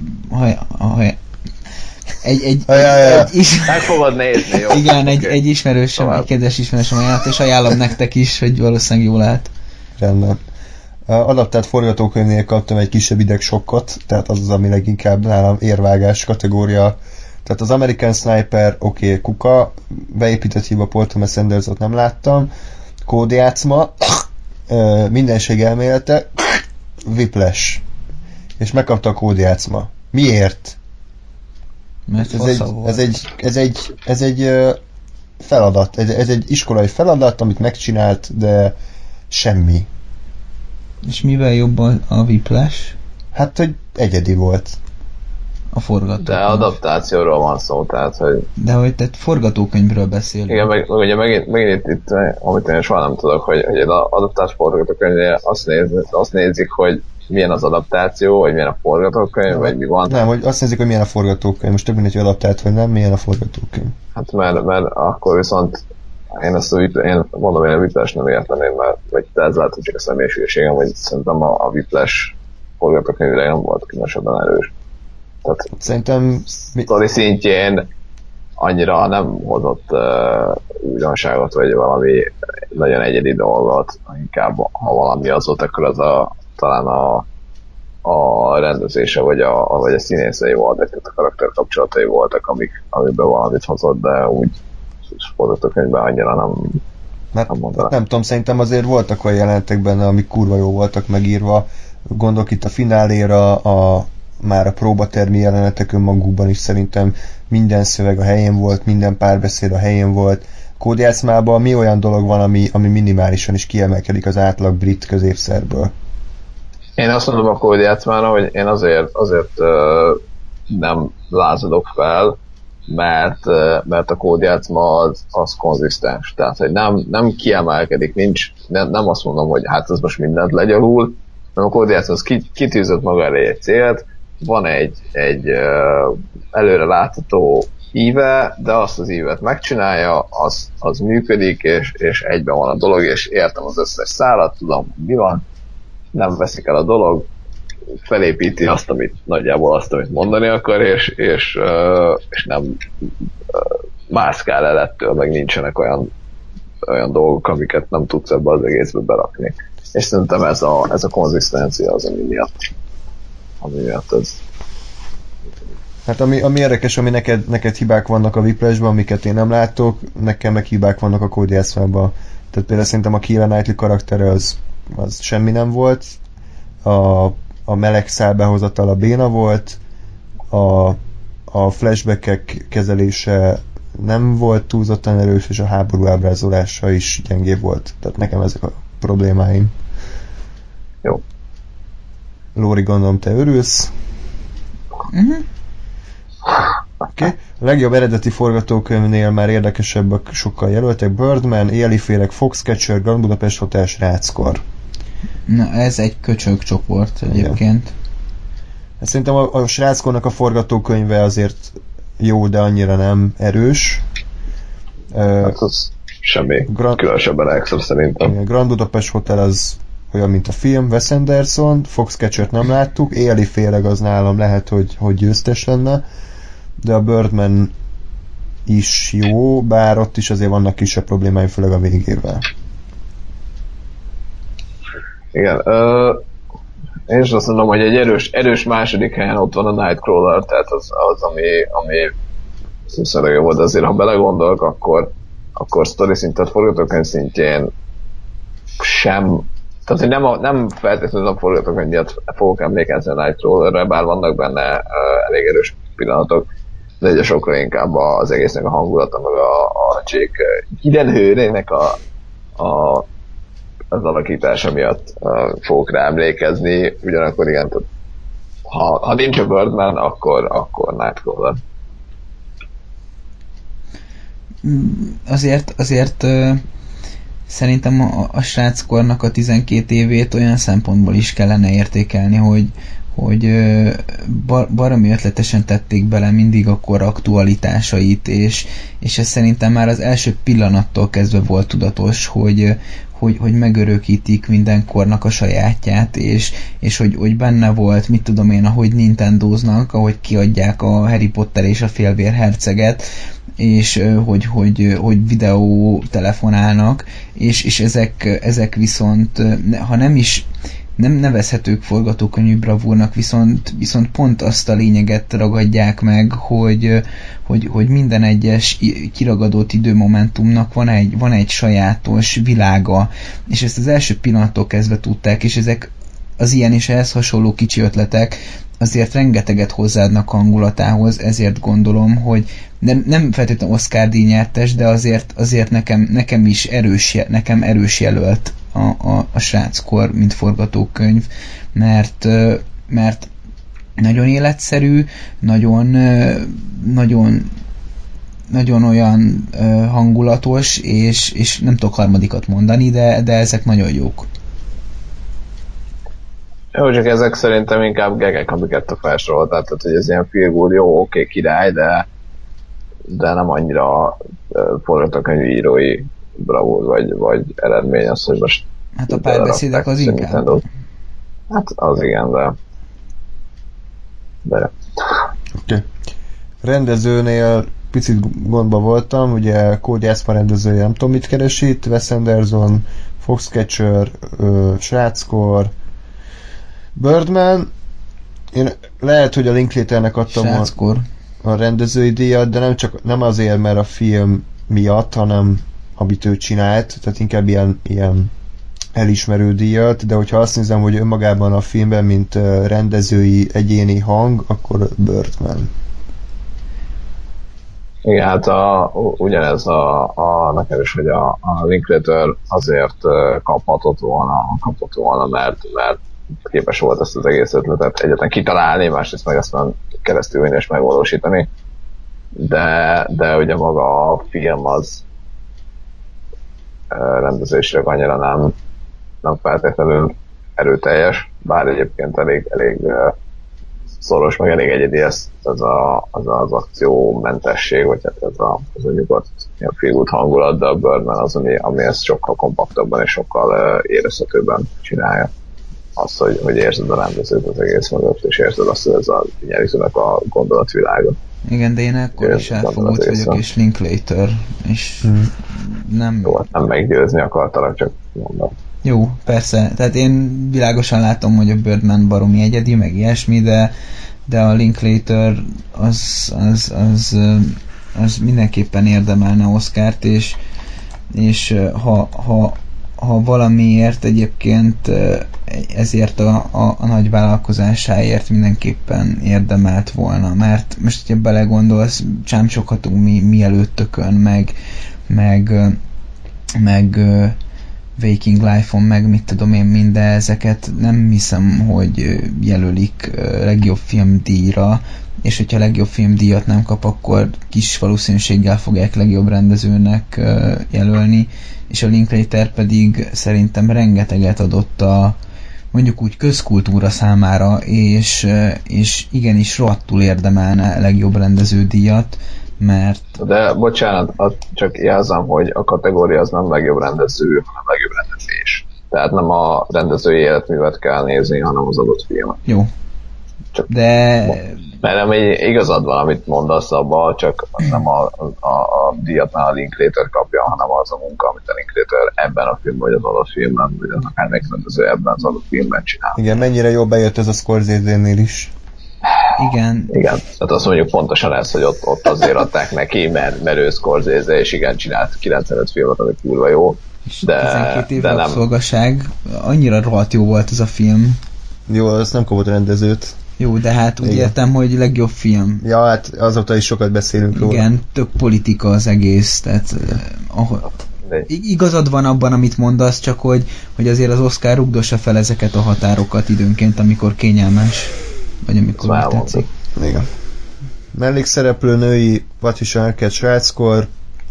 Oké, okay, hát Keira Knightley-t felgyújtottam volna, hogyha megkapja, de merész szép szokásos megvásárolta a jelölését, nem láttam. Emma Stone szerintem tök jó volt, úgyhogy örülök, hogy jelölték, de Patricia Arquette megérdemelte. Amúgy erős nyilatkozott egy akadémiatak, hogy azért kapta Patricia Arquette, mert nem botoxolta az arcát. És ez így ki van mondva, mert ugye a legtöbb negyen fölötti színésznő szét van műtve, de ő nem, úgyhogy megkapja a díjat. Ez egyébként baromi szakmai. Igen. Meg, egy, meg ilyeneket ír be az meg ez a nő, bocsánat a kifejezésért, hogy hát neki uh, uncsi volt a Foxcatcher. Tehát ilyen, ilyen szakmai dolgok vannak meg, hogy, hogy uh, hát nekem nem tetszett a Birdman, mert untam. Ilyeneket. Ez egy akadémia tag nyilatkozott. Tehát, hogy ennyire kell komolyan. És hogy kell, hogy kell oda bekerülni? Igen, én is azon vagyok, hogy tehát, amit itt mit csinálunk, az, az szakmai. Előbbre van szakmailag, mint, mint egyes akadémia tagok, úgyhogy hogy, hogy lehet ebben bekerülni, mert én is akarok én kurva sok pénzeket kapni azért, hogy ja. Hülyeségeket mondjak. Ja. Jó. Ez jó lenne. Igen, férfi mellékszereplő Robert Duvall, Ethan Hawke, Sráckor, Edward Norton, Birdman, Mark Ruffalo, Foxcatcher, J K. Simmons, szerintem ez elő, erős kategória, tehát a Ethan Hawke, a Norton, meg a Simmons is jó volt. Igen. A... Az Ethan Hawke egy kicsit ilyen, ilyen nem maga hát volt. Igen. Nem, tehát én így nem, nem, nem jutottam tovább azon, hogy itt most Ethan igen, Hawke van. Igen, hát Ethan Hawke az egy Ethan Hawke-ot játszott, de ezt jól csinálta. Edward Norton szerintem kurva jó volt, mert ő rég játszott jó filmben jól, úgyhogy ezért volt őt jól látni, de a J K. Simmons megérdemelt, ő már nagyon régi motoros, és még nem volt díja, és ebben a filmben jó is, tehát nem csak azért kapja, mert régóta van. Nekem tetszett, hogy egyszerre tudott sziopata állat lenni, és, és szárnivaló öregember, úgyhogy nekem. Azért annyira nem volt öreg. Hát hatvan körül. Hát jó, de idős azért... úr. Ezt a hatvan éves énünk nevébe kikérem magam. Rendben. Hogy leöregeztél. Te kinek adtad volna?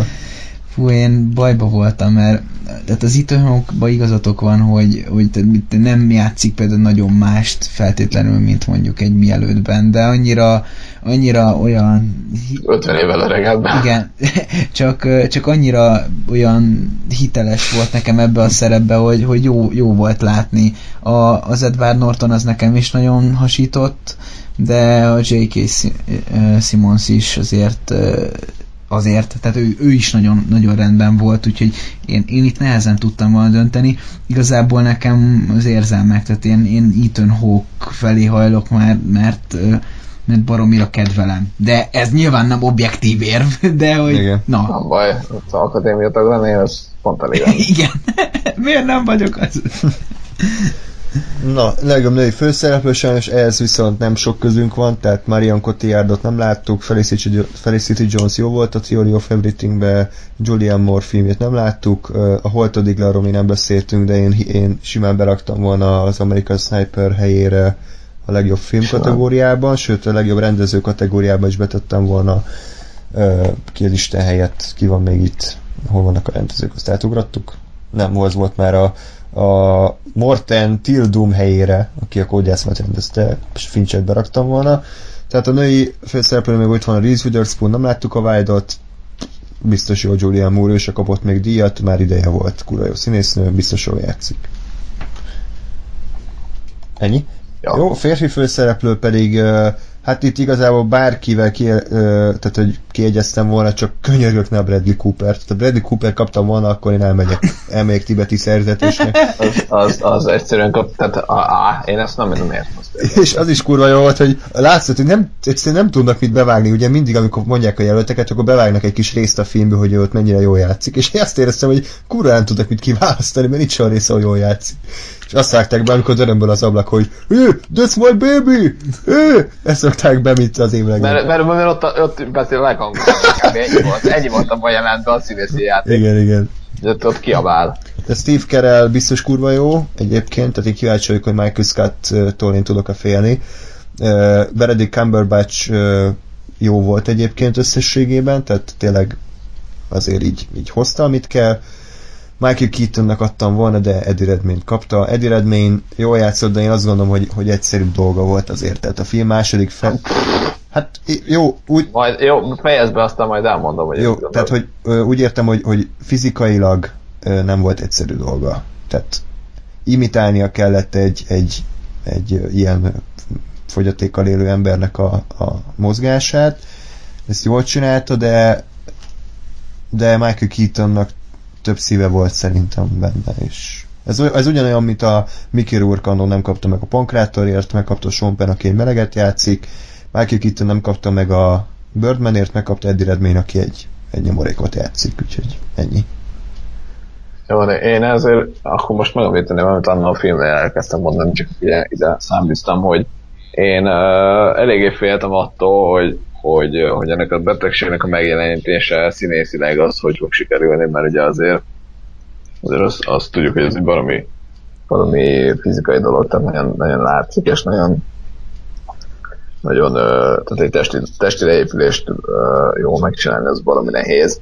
Plusz én féltem attól, hogy, hogy nagyon az lesz, hogy majd így el lesz játszva, hogy ő a a nyomorék, és ahogy majd ott sántít először, meg ugye, ahogy aztán ilyen bénán mozog, és ugye végül a, ez a, a testtartás, ami most van.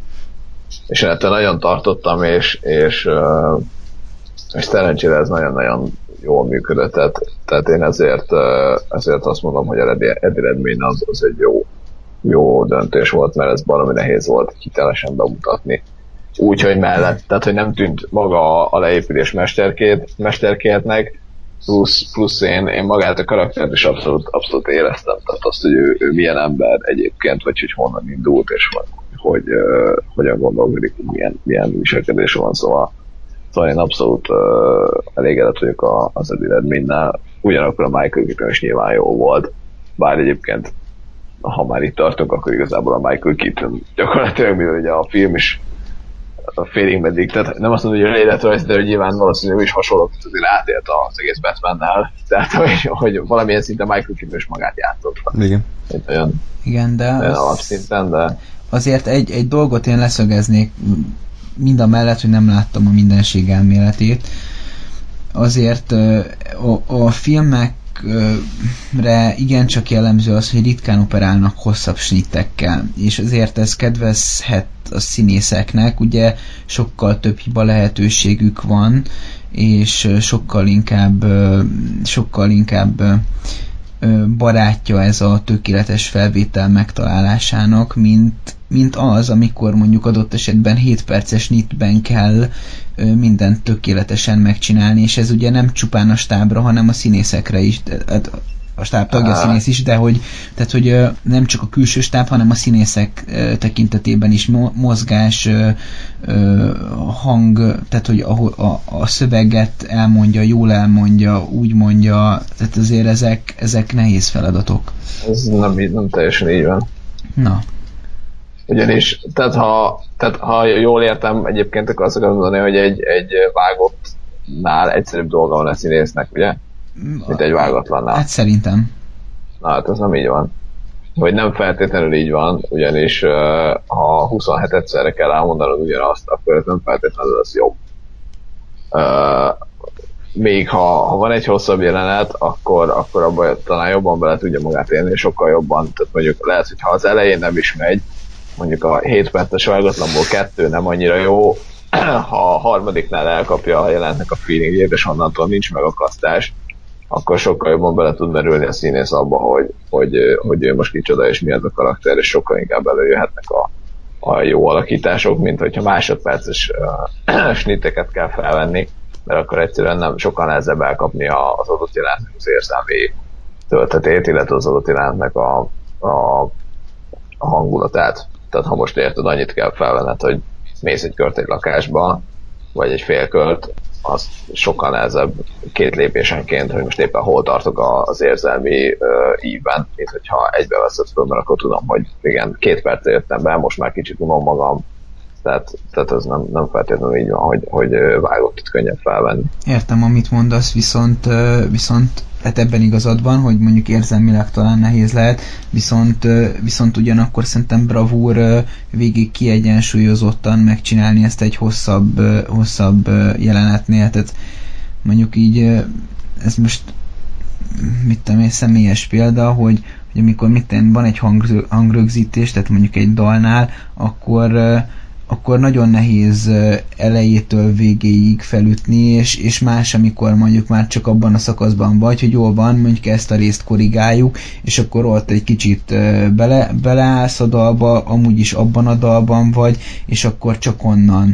Tehát ugye egész végig hibátlanul ö, megcsinálni egy, egy, egy hosszabb do- történetet, úgyhogy bármikor ö, hibafaktor lehet, azért az szerintem egy, egy, egy nagyobb, ö, nagyobb megterhelést jelent ö, így, így alkotás szempontjából. Tud, ezt biztos, hogy nem lehet így kimondani, de, de szerintem ez a dobalásra is ugyanígy érvényes, hogyha mondjuk van egy hat perces számod, és mondjuk a negyedik percnél tudod, hogy van valami, valami jobb dolog, akkor ezt szerintem kurvára számít, hogy most azt, a, azt az egy uh, field, azt mondjuk csak felütöd huszonhetedszerre, hogy tökéletesen hangzódjon, vagy hogy már négy perccel játszod a számot, elkaptad az egésznek a hangulatát, és úgy ütsz oda valamit, kurvára nem ugyanaz, és, és, és kimerem jelenteni, hogy biztosan nem eldöntető, hogy ez vagy az egyszerű. Mindenkinek megvannak a nehézségei, meg mindenkinek megvannak a pozitívumai és negatívumai, de, de szerintem a kettő az kettő különböző dolog, és nem, nem biztos, hogy nem mondható ki a színészi részére legalábbis kategorikusan, hogy, hogy sokszor rövidet felvenni egyszerűbb, mint, mint kevesebbszor hosszabban. Uh-huh.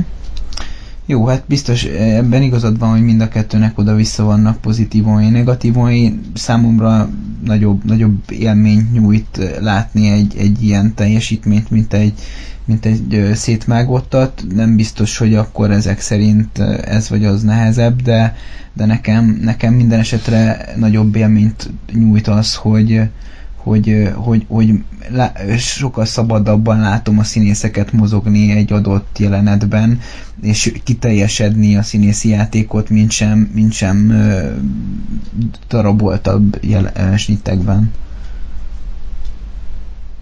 Jó. Na, ennyi volt már a, az Oscar fejtegetésünk. Um, volt már jobb év, rosszabb év is, kíváncsiak vagyunk a jövő évre, reméljük akkor is itt leszünk, és podcastelünk nektek, hamarosan újra jelentkezünk, addig is minden jót kívánunk nektek. Sziasztok! Szeme,